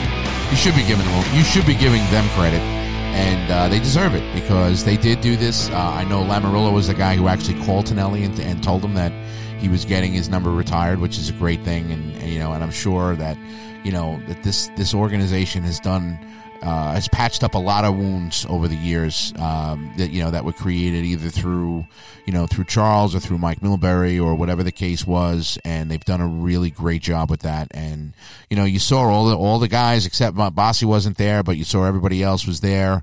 Um, oh, you know, on on Friday, you know, Clark Gillies was there, Bobby Nystrom, Billy Smith. So to see everybody there, and you know, to uh, uh, to honor John Tonelli, who, as we talked about on his show, uh, absolutely deserves to have that number 27 hanging up hanging upstairs, and uh, it's a great thing. I wasn't uh, I wasn't able to be there Friday, but uh, I I'm looking forward to next time I walk into the Coliseum and see his number up there with uh, with all the other greats. Great stuff. I will do my hero very quickly. Um, I think that this guy I've I've sung his praises a couple of different times this year, but Semyon Varlamov had a fantastic week this week. Um, two great games, the last two games, you know, coming off that bad road trip. Uh, 22 out of 23 against Detroit on Friday, 30, 29 out of 30 today. Um, throughout the whole month of of, uh, of February, he's been an under he's been under 900 save percentage only twice. Uh, and one of those games were, was when he had to come in cold against Nashville after uh, they lit up Thomas Greiss early on. So um, he's been great this month. Um, he's he's been great the entire season, but he's he's had he's been particularly strong. Um, you know, the Vegas game, he was great. He was stood on his head in that game. Is the only reason why they were in that game. Uh, played very well against Arizona. Played well against Detroit, San Jose. So uh, Semyon Varlamov definitely, in my opinion, was the hero of the week. Good stuff, Tony. I like it. And, and speaking of Semyon Varlamov, buddy, I just wanted to extend a, a thank you to you and Dennis, Dennis Gorman today for suggesting I put in Thomas Greiss on my fantasy team, uh, thinking that he was going to be the starter. and That, I, that I came ended from up making that came from switch. Dennis. That came from Dennis, not from me. because you know we know that Barry, you know, especially with no practice happening right this morning, and and Barry sometimes like to likes to keep the starter to, close to his chest. So we at least I didn't see anything leading up to the game, and of course Tony and Dennis, yeah, yeah, you know what, we think Greiss is going to get the start tonight. Uh, okay, no, no, no, no, I'm no, lumping. no. You were you were agreeing. No, were I said that he no announcement on the starter, and he and Dennis said Uh, all right. Barry said he's going to go back to the rotation. All right. Well, in any case, you guys cost me a win. That's all I'm saying. He played great That's all I'm today. Played really So well. He's got his nice save percentage is back Yeah. up to 920, which is great.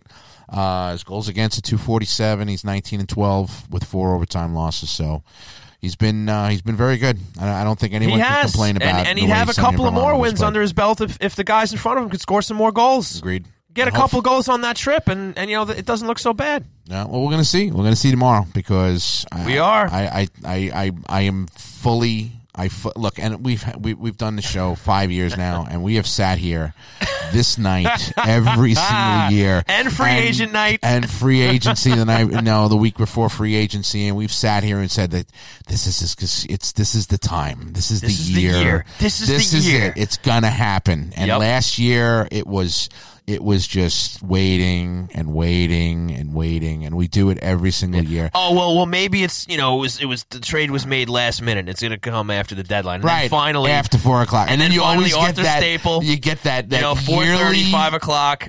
Islanders are done. Yep, confirmed. Isles Isles are done. Yeah. and you're like, God damn it, not again. Yeah. So I mean, fool me once, shame on.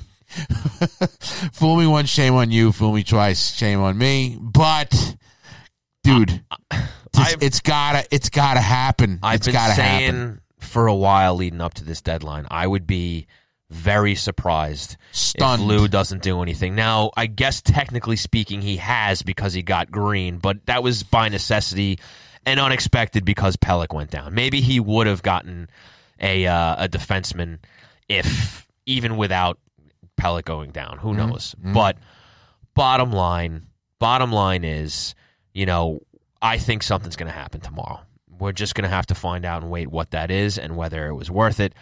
But my gut tells me something's going to happen, and you know what we can before we wrap, we'll we'll we'll put some predictions out there. But just real quick, we'll look at the week ahead, and then we'll we'll wrap with our our trade deadline predictions. So so real quick, here's here's a fun thought. Let's say Kreider is on the table, okay, and let's say Lou Lamoriello does find a way to swing a deal for this guy before three o'clock Eastern time tomorrow. That means Chris Kreider's first game after the trade deadline would be as a New York Islander versus the New York Rangers. How poetic would that And be? And if it, if it's not something you want it to happen, just for the fact alone that Chris Kreider would check a lot of boxes for this New York Islanders team, but how beautiful would it be for his first game to be on the other side of that New York Islanders New York Rangers rivalry on Tuesday night? Make it happen, Lou. It'd be Make fun. it happen. It'd be fun. I, I just I, I don't know if you if you happen to see it, but uh, Larry Brooks had, had put out a uh, a piece oh boy. just stating that you know the you know contracts is broken. You know the the talks are are not going anywhere, and most likely he's going to be traded tomorrow and everything. And Yeah. of course he's listing all the different teams that would have interest in him, Boston and this and that and everything else, and and then of course he throws in that you know you know. Uh, other than Lamoriello calling and checking in on Kreider, he doesn't see that trade happening, unless, of course, the Islanders would want to part with Matthew Barzal in order to get like, like Larry, Larry, Tony, Larry, please. the New York Post is a rag. Okay?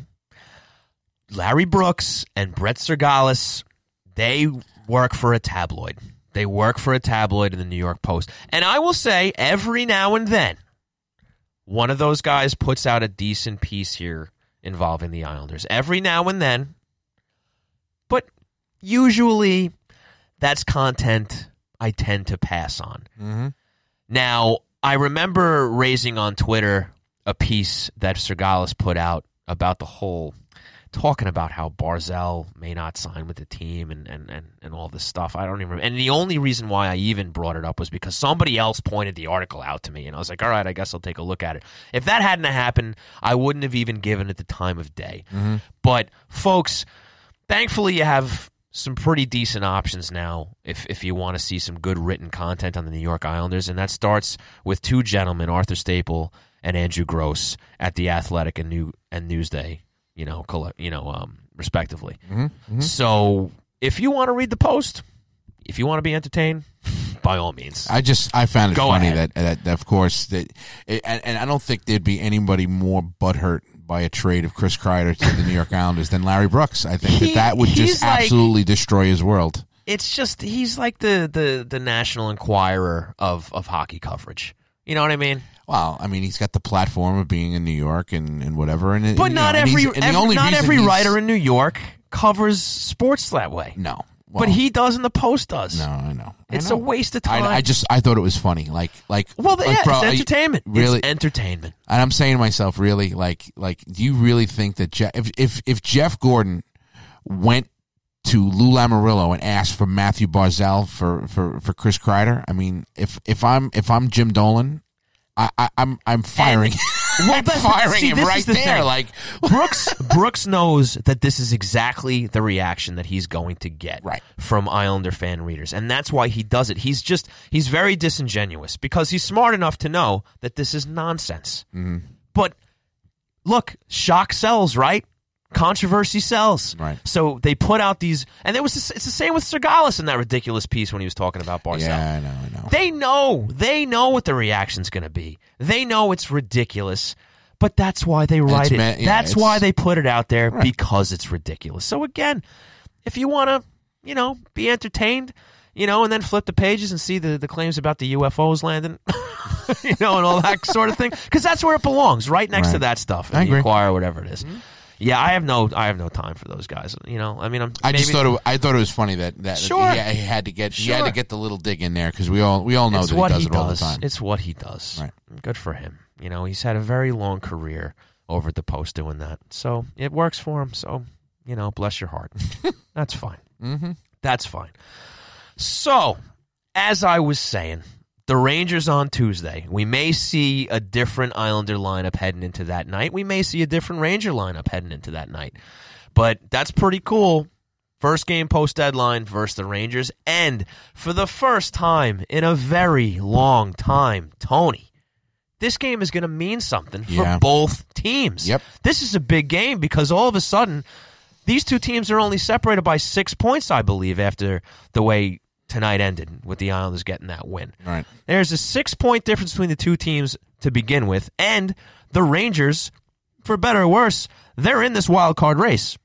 I ultimately think they're going to fall short. I agree, But they especially are if there. they're going to be dealing Kreider tomorrow, which it seems like they're going to. So Yeah, absolutely. But look, the players on the ice, they're going to be going for it. They want to make the playoffs. Right. So this is going to be a tough game. Mm-hmm. This may be I mean, look, we got a we got a nice little taste of how this rivalry may be able to come back in those that cluster of games that they had, what, 3 games in Three less games than 2 in weeks, days, right? yeah. Right. Little taste there. And now we're circling back a month later and they both have something to play for here. Mm-hmm. It's a big game for both teams. Agreed. So that's going to be a lot of fun to watch. I'm really looking forward to that game, and I, and I really hope it does. You know. Re- relight the, the rivalry between these two teams because it's been so dormant. I mean, Absolutely. you and I, we've talked about it on this show.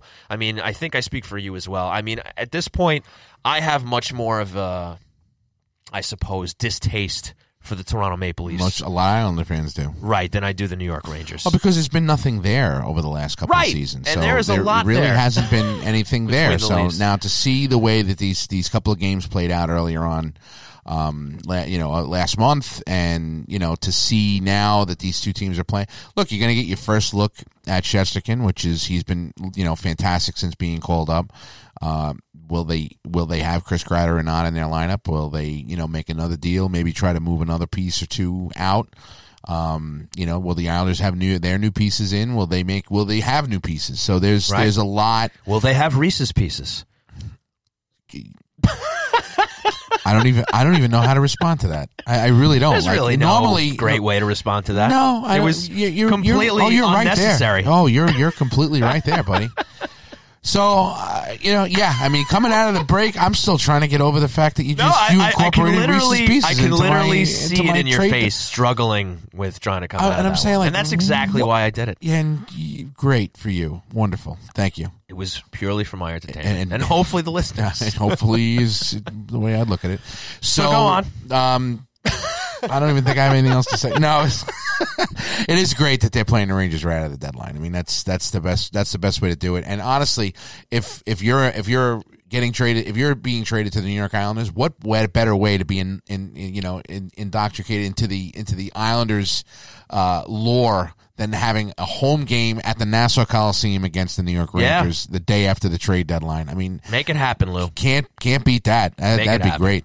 Make it happen. So So that's a great way to start the week. As you said, Thursday night they go into St. Louis, 8 p.m. start against the Stanley Cup champion Blues. Doesn't need to be said. That is going to be an extremely tough game, especially because the, as we said earlier, the Islanders have not fared very well against the West. yeah, as soon as they pass the Mississippi, they everyone well, everything goes to shit. So I don't. I mean, we'd have to just see how how that goes. But uh, you know, St. Louis is you know they're a tough team. You know, they have uh, you know they have good goaltending too. Jordan Binnington has been great. They had a, a little bit of a scare. Uh, we would like to send our uh, regards, our you know, Yeah, to, uh, that was something to Jay else. Bouwmeester. That was not comfortable to watch that footage. Yeah. No, it definitely was not. But uh, you know, all the best to Jay Bouwmeester. Glad and, he's and doing well. hopefully He's uh, you know he's on the mend. Yes. But uh, you know, St. Louis is look. They got great pieces there. They got they have a they have a very they have a very solid team. They're they're well coached. So um, that should be an interesting game on Thursday, and then you know we should have a fun one on Saturday because uh, it's Butchie Day. Saturday afternoon, 1 p.m. It's the New York Day. Islanders versus the Boston Bruins, which is kind of appropriate because Butchie has some history with that franchise He does. as well. Mm-hmm. 11:30, I believe, that will be the start of the banner raising ceremony for Butch Goring. Game 91 lead- game will starts at one. Yep. be sent up to the rafters. I will be in attendance. I am very much looking forward to that day. That's going to be a lot of fun. And it's going to be another big test for the these Islanders. They they passed the test against Boston earlier in the year. They got to win against them. Let's see if they can do it again. A lot of big points on the line here, and a lot of tough opponents coming up. But yeah, looking forward to to that. Uh, uh, you know, really happy for Butch Goring, and he's uh, you know been very outspoken about just how proud he is and how thrilled he is that he's getting his number retired, and you know just just seeing that in the broadcast and stuff like that. It's uh it's really cool to see. I'm, I'm happy for him, and you know looking forward to him having that moment. It's going to be great. Yeah, I mean, I, I got to see uh, uh, Tonelli's um, press conference the other day, and uh, they asked about Al and about Bill Torrey, the fact that they you know weren't here for this, and Yeah. and and and and you know, JT got uh, got a little emotional. He, he did. He Yeah, said, yeah. I, he says, I always get emotional when I talk about Al because he was such an important figure in my life. yeah. And you know, to hear those stories is just is just great. You know, the, the, guy who who basically rode these guys as hard as he did and got them, you know, the best, the absolute best out of them for those 19 playoff series and those four Stanley Cups. And you know, to hear about you hear them talk about him now is that he's just like this father, you know, grandfather figure for them, and uh, it's it's it's really it's it's quite something to you know to see. I mean, look, I, I remember Al Arbour. I remember you know seeing his press conferences and, and and seeing him speak to the media, and you know he was always very you know very businesslike and and and whatnot. But uh, these guys, they loved him, and Yeah. they really they really loved him. So it's uh, it's good to see. It's good to see, and uh, couldn't be happier for uh, for John Tonelli. I really one of my uh, one of my favorites growing up. So very Awesome. happy. Very cool. And just just to last thing before we uh, do our trade deadline predictions, a little, I guess we'll call it around the NHL. Some big news last night. We mentioned the Toronto Maple Leafs just a little while ago, and we would be remiss not to bring this up and just chat about it real quick tonight because something very special happened up in Toronto last night. And I imagine it was not only special for the Toronto Maple Leafs, for the Carolina Hurricanes, but I think also it was just a little special for any spectators from the Long Island portion of the world, the New York Islander fans that maybe saw on social media, or maybe they were watching, who knows, some ESPN that brought it up, whatever the case. The Toronto Maple Leafs. I try to sit here with a straight face, but in their ahead, in pal. their contest against the Carolina Hurricanes last night in Toronto. Unfortunately, the Canes lost both of their goaltenders to injury last night, and we've seen this happen before, where what is now being called a, an e-bug, which is the abbreviation for emergency backup goaltender. The Carolina Hurricanes had to utilize one of those last night, and it turns out that it was a man by the name of David Ayres. And he works for the Toronto Maple Leafs by extension. He works for the Toronto Marlies. In fact, he he he's involved in you know plays goaltender with them every now and then to help him out. He but he is also better known as the Zamboni driver. And well, he put on the pads last night, the Toronto Maple Leafs colored pads. He donned a number 90 Carolina Hurricanes jersey. And with the Hurricanes hanging on to a lead, hoping to steal victory out of the, the clutches of defeat, with the high powered offense of the Toronto Maple Leafs, Auston Matthews, John Tavares, Mitch Marner, et al.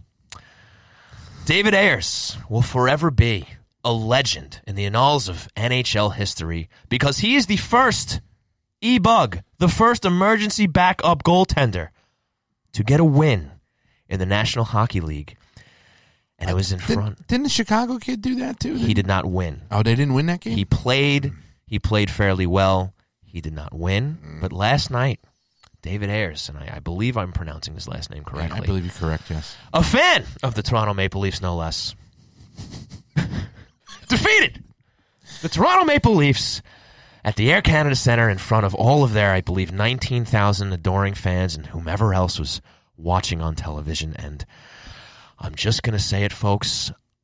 I loved every minute of it. Did you see his wife's tweet when she found out that he was going? I did. this? Yes, I saw. That. I saw that one. I saw a few more. Hilarious. And look, look. Regardless of what teams are involved, this would have been an absolute phenomenal story, and it is an absolute phenomenal story. But for us folks that support the blue and orange of the New York Islanders, it was probably just a little bit sweeter for us to see that all go down. Tony, would you agree? Yes. well, look. I mean, Expand. I, I, I, I didn't, I didn't, I didn't see any of this going on uh, last night In real time. in real time. Okay. So I, I actually, so you woke up to some great news. I woke up to this this morning. Good for So you. I start looking on Twitter. I saw your uh, text that you sent me this morning, which. Uh, I, I, I'll, I'll be, I'll be flat out. I was, I laughed, I laughed out loud at, at it. So, um, so then I, there were some great memes that came out of this. there was unbelievable. But there was one that I hold really dear to my heart. I'm going to hold it. You you keep saying what you're saying, then we'll we'll, we'll talk about that. so I, I see the the whole thing, and I actually saw the, the, the video of, of, of him driving the Zamboni with. Well, that's what I was alluding to. Yes, that so was when- which okay. So and that and that obviously actually happened. So when I saw that, that is real. that's real. That's that was real. not. That that's happened. that's not a voiceover. That that literally happened.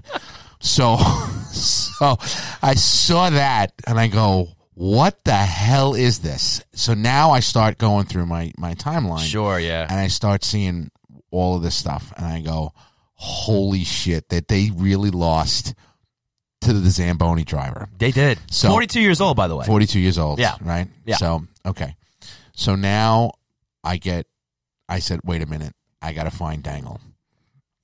Now, Steve Dangle, if you don't know who he is, which I'm sure most people who listen to the show do know who he is, he is a, a blogger extraordinaire. He is Yeah. a guy who does. Yes, he does. Well, he started with blogging, and you know, Okay, he- he's worked his way. He does the uh, the he does these Leaf fan reaction videos, which if you've never seen them before, they are highly entertaining. Highly entertaining, I would say. He's been on the show with us a couple times before. Very good sport. We had him on, you know, right after the Tavares game, and Right. and you know he he's he's a good guy. He really is. And I will preface this with saying that. But this guy lost his shit last night on his video. He said they lost to a Zamboni driver. He said it once. He said it about sixteen times during this seven minute video. He and, and I'm watching it, and I'm watching it, and I'm saying, look, every and I, I tweeted this out this morning. Every team, every every for sports fan, no matter the sport, no matter the team, no matter what, has suffered at this at the some kind of unbelievably crazy loss.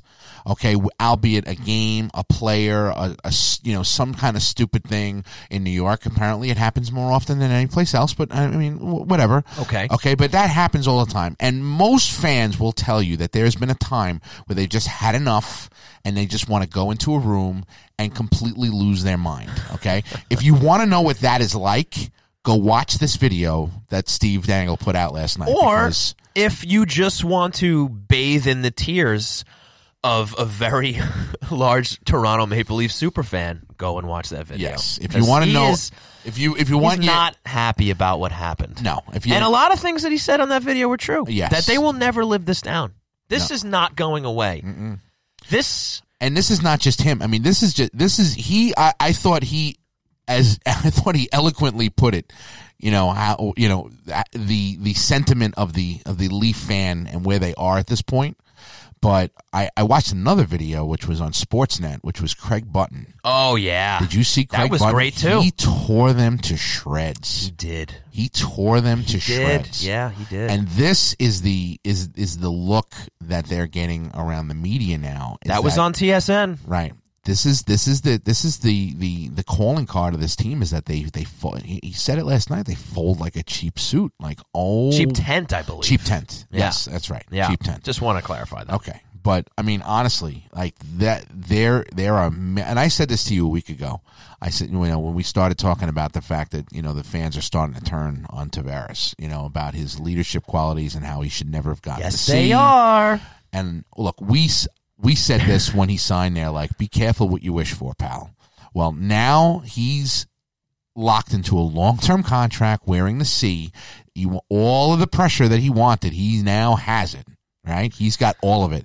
And he is on a flawed team. He's on a flawed team. This this high powered, you know, only offense only team that he's on, that they have all of this money tied up into these three guys at this point, they are just they're, they're asking for trouble. The NHL does not play like this anymore. You got fans saying he, he shouldn't have been picked as captain. A lot of You are got saying that. fans with the f- hashtag fire Dubas going on Which out is- there now. which was trending the other day, might I add. yes, it was. That's how I stumbled upon it. I said, "Oh, what's this?" I can you uh, look, Click. especially if, if if something in the hockey world is trending, okay, you're going to see it because you're going to start to see, especially if it's in Toronto, because Islander fans, It's as the soon as center of the hockey universe. no, it's because Islander fans. Anytime that there's anything going on upstairs, up there, they they just all they do is start retweeting everything. So, Yeah, that's but I true. saw Fire Dubas, you know, on my timeline Yeah. about nine million times in a, in a half an hour span. I'm like, oh, they're pissed. it's a bad scene up there. It is now. bad because and and I said and I said this to you and I and I'll and I'll and I'll preface it that I told you that going out on a limb, okay, and I and I'll say this, you know, Kyle Dubas has put him has painted himself into a corner because he has Matthews, Marner, and Tavares making thirty five million dollars between the three of them, yeah. something to that effect. Okay, so as we as we knew that this was going to happen at the at the time, is completely unsustainable he can't trade Matthews because Matthews is the best of the three of them. He can't trade Marner because Marner's the second best of the three of them. And honestly, with the pressure that he's put on Tavares by giving him the C and not giving it to Matthews, which is really the guy who should have gotten it to begin with, Well, the the belief from what I could gather in the Toronto forum, if you will, is that that whole mess that Matthews got himself involved in yeah, it cost him a shot. the cost C. him the C, and they kind of had no choice at that point. So maybe they were lining Matthews up to get the C, but once that whole I I don't want to call it a scandal, but like that whole situation. situation came out, uh, I think just for the for PR purposes, they said we can't do this anymore, Yeah, and they well, gave it to Tavares. and they now have put a giant bullseye on number 91 because now he's the hometown boy who's not having the great season that he was having last season and now this team that needs veteran leadership is not seems to not be getting any And you know, after the coaching change, it looked like things were heading in the right direction. They started For like rattling off weeks, win after it. win. yeah for like two weeks and then all of a sudden but it just went right back in the came tank back down. Came back But down. you could so- see, you can, but if you watch any part of their games, you could just see it that there's no, there's no, there's no grit there. There's not that you know they keep interchanging these guys on the on a third and fourth line. They have no grit there. Like there, there's none of that. And if they're not scoring goals, these guys seem like they're completely uninterested. And it's it's sad, is what it is. It's sad. So I, I mean, look, that's that situation is bad, bro. And let me tell you something: Dubas or whoever it is that takes over is going to have to make a change. They whoever cannot. it is that takes over. Right, Well, we're already there talking about who's taking over for Dubas. Well, uh, it's it's look either it's it's either going to come down to this. Okay, he's going to have to move one of those three contracts. Okay, I don't know. They they put a lot of eggs in that basket, but man. but they have no money for anything else. I know. They It's have glorious. nothing. It's glorious. I know, but that you you've lit. so they're going to have to move one of the three of them. We'll it's see. going to have to happen. Yeah, I don't know. I don't know. Maybe, maybe, but um, I got the popcorn out.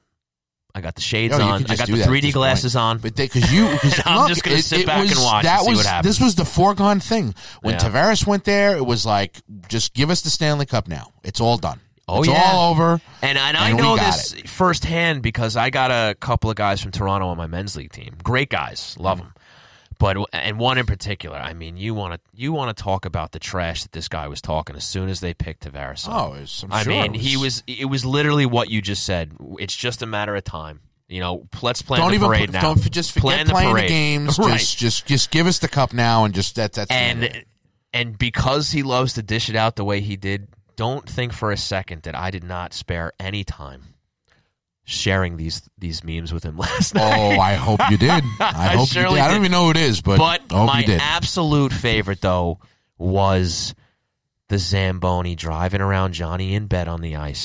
Which is just and and that was great in itself. But the simple fact that you actually get to hear, "Good night, Dave.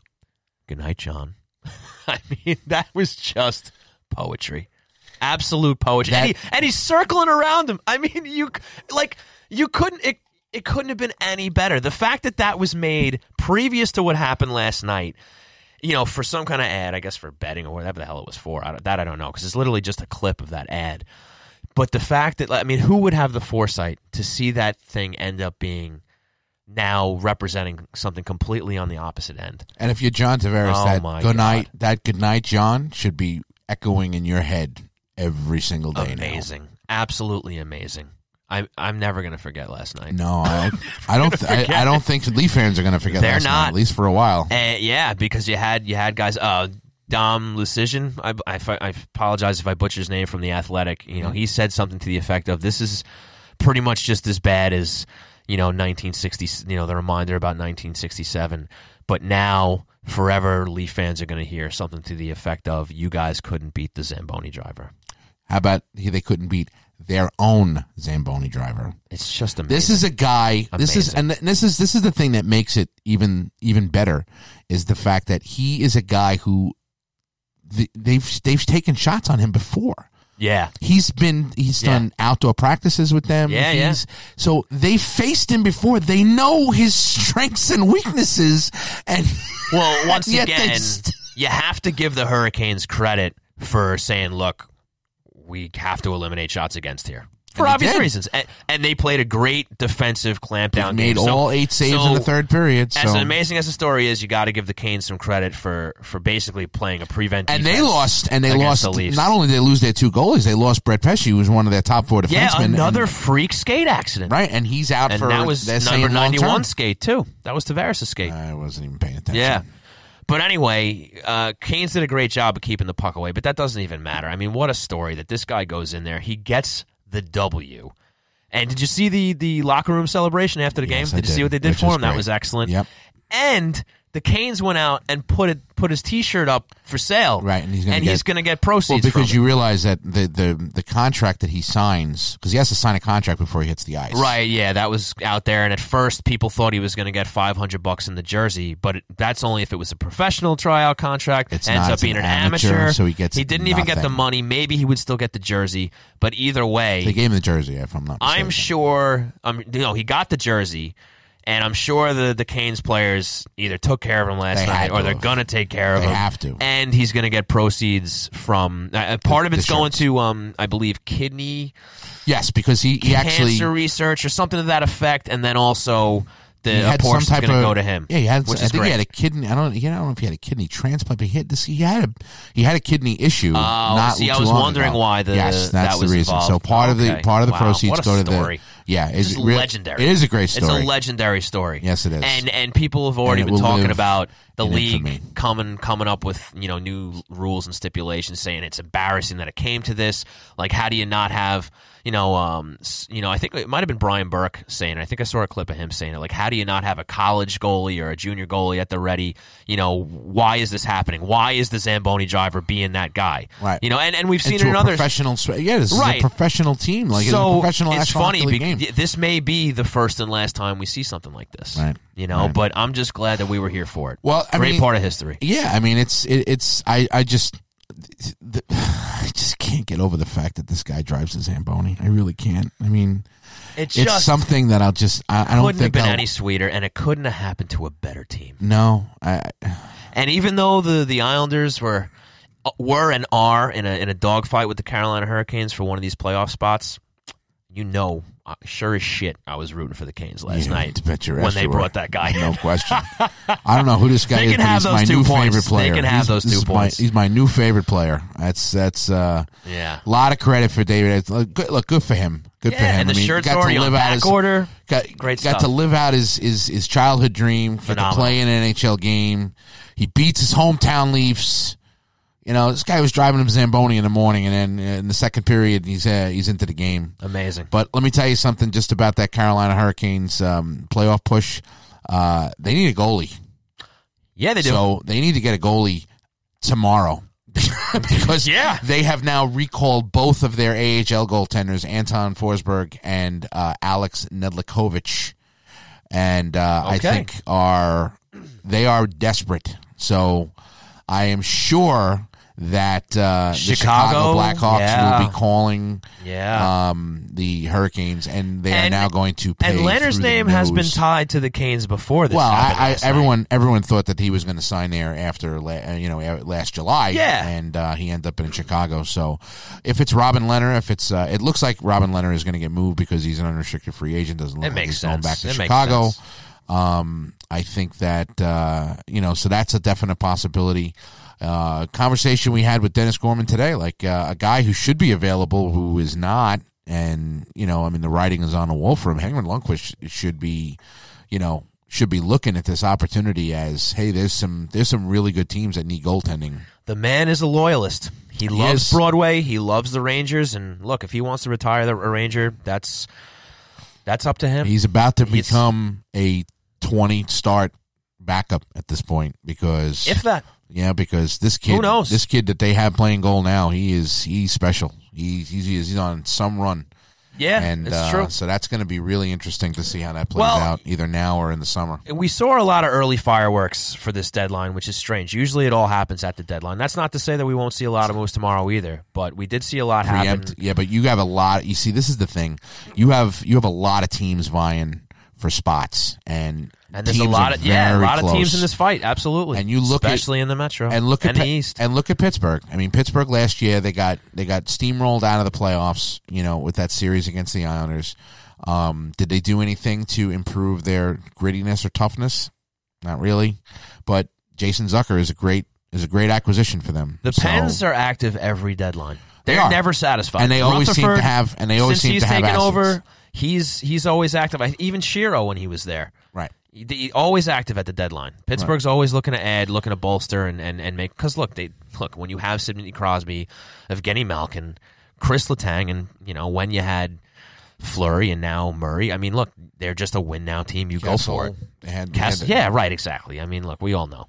So, but look, it, you know, it's it's it's hard not to be a little green with envy, right? You know, looking at it from an Sure, Islanders of course. perspective. I mean, you you got know? Stanley Cups and- we want to be those guys. Right. We want to be the guys going for it every year and, and, and making ads and stuff. And hopefully, this is a year we do see the Islanders make something happen at the deadline. I think it needs to. It, well, I think there's no question that it needs to happen. So let's. So, with that said, Tony Stabile, what are they doing tomorrow? What's happening before three o'clock, or after, for that matter? Because we know they come in late sometimes. Um.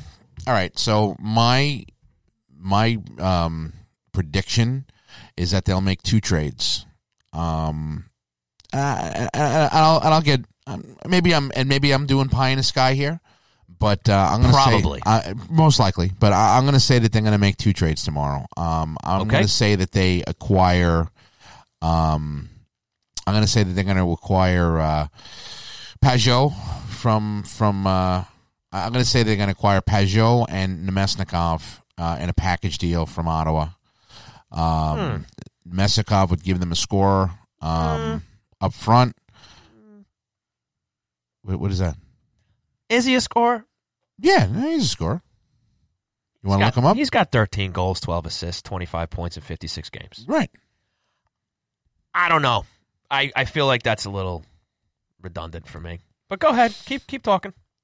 Namestnikov is, and if you look at his stats since he went to Tor- uh, when, since he went to Ottawa, I mean, uh, you know, he, he did nothing with the Rangers early on. You know, uh, Quinn had no uh, had no use for him. He only played two games uh, this year. You know, um, he only played two games early on with the Rangers, and then he went to, went on to Ottawa. All I'm saying is you call him a scorer. The most goals he's ever scored was 20 in the 17-18 season.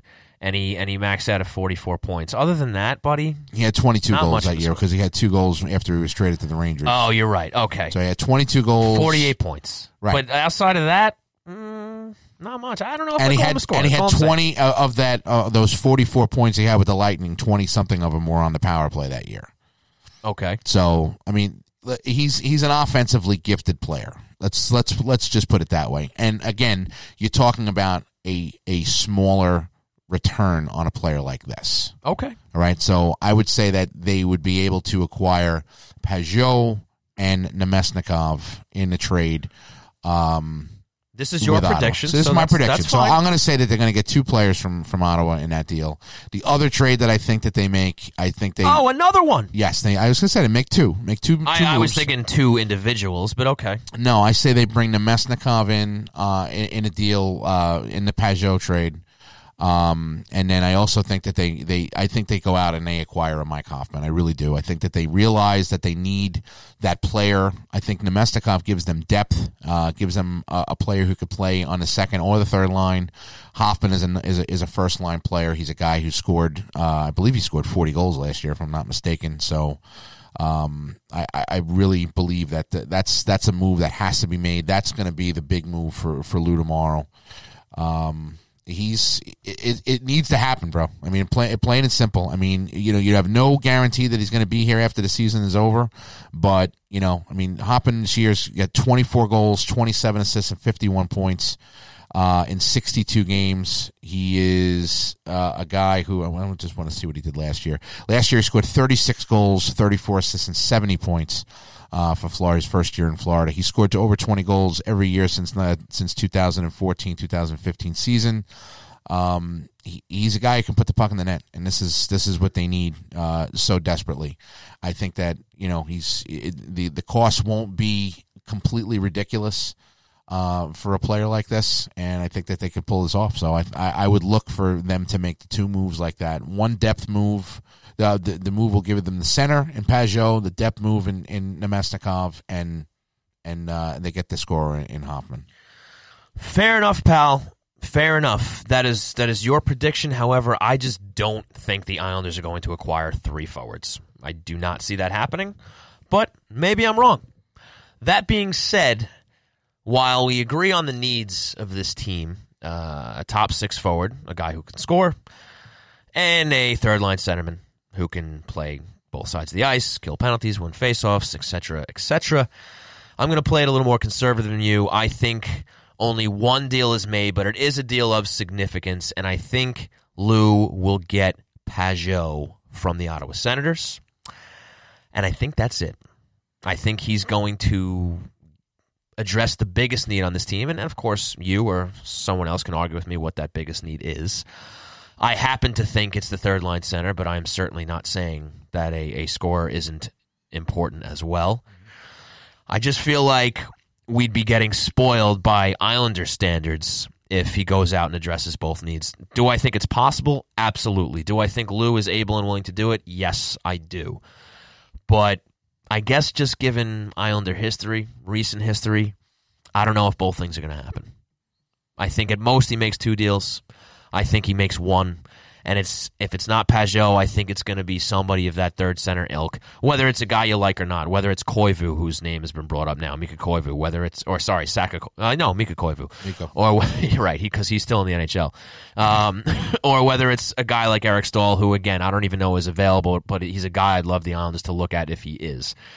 And then there's there's been some other sentiment names that have been banded about of, of different you know values and whatnot. And I remember we talked about Bonino in Nashville. We you know Trevor Lewis's name came up, not as sexy of a name, but I, I ultimately think that third line center is going to be addressed. Uh, I guess I think and hope that it will be Pageau, and I just again would be very very surprised if Lou does absolutely nothing tomorrow. And I think we would all agree that we'd all be pretty disappointed if nothing does happen. So, Lou, you are on the clock. We'll see what happens, folks. If you want to share your predictions with us, we'd be happy to talk talk to you about them on the Twitter and whatnot. And Tony, I think you can cue the music, buddy. I think we're ready to go, unless you have comments on my prediction. No, I mean, you know, I, I I know what recent history has has has been with this organization, but they're in a little bit of a different position than they have been in years past. Uh, you know, there is, you know, as we said before, this is a win now team. You know, Lamoriello is not getting any younger. He wants to have a winner. He thinks that they have a good group here. You have Barry Trotz, so I mean, I don't think that the uh, I, I, don't think the um, the assets are going to be an issue for him. I think that that's that's not even a consideration for him at this point. I think he realizes that with the piece or two that he needs to add, that he's going to be able to do that. And uh, I think I think he I think he addresses both needs tomorrow. I really do. Tony, I hope you're right, and I think most of Islander country does too. But we're going to have to wait until tomorrow to see if that happens. So, folks, want to extend a big thanks for you guys hanging out with us for our pre deadline show here at Hockey Night New York. A huge thanks to Andy Graziano of WFAN.com for joining us, having a laugh, and talking some great deadline stuff. Remember, you can always tune in live or for the archives at HockeyNightNY.com. You can follow the show on Twitter at HockeyNightNY. You can follow Tony at Tony Stabile. You can follow myself at Shawnee Hockey. If you like what you've been hearing on this show, please rate and subscribe. We want to hear your feedback. Give us some reviews. Absolutely. Let us know what we're doing right. Let us know what we're doing wrong. Love to have you guys listen to us. We really appreciate it. Remember, you can catch us on all forms of podcast hosting, whether it's Apple Podcasts, whether it's Stitcher, whether it's Google Play. We're all over the place. Tell your friends. Spread the word. Thanks a lot, folks. Hopefully, we get some good news from Lou Lamoriello and the Islanders. Trade deadline. We will see you next week.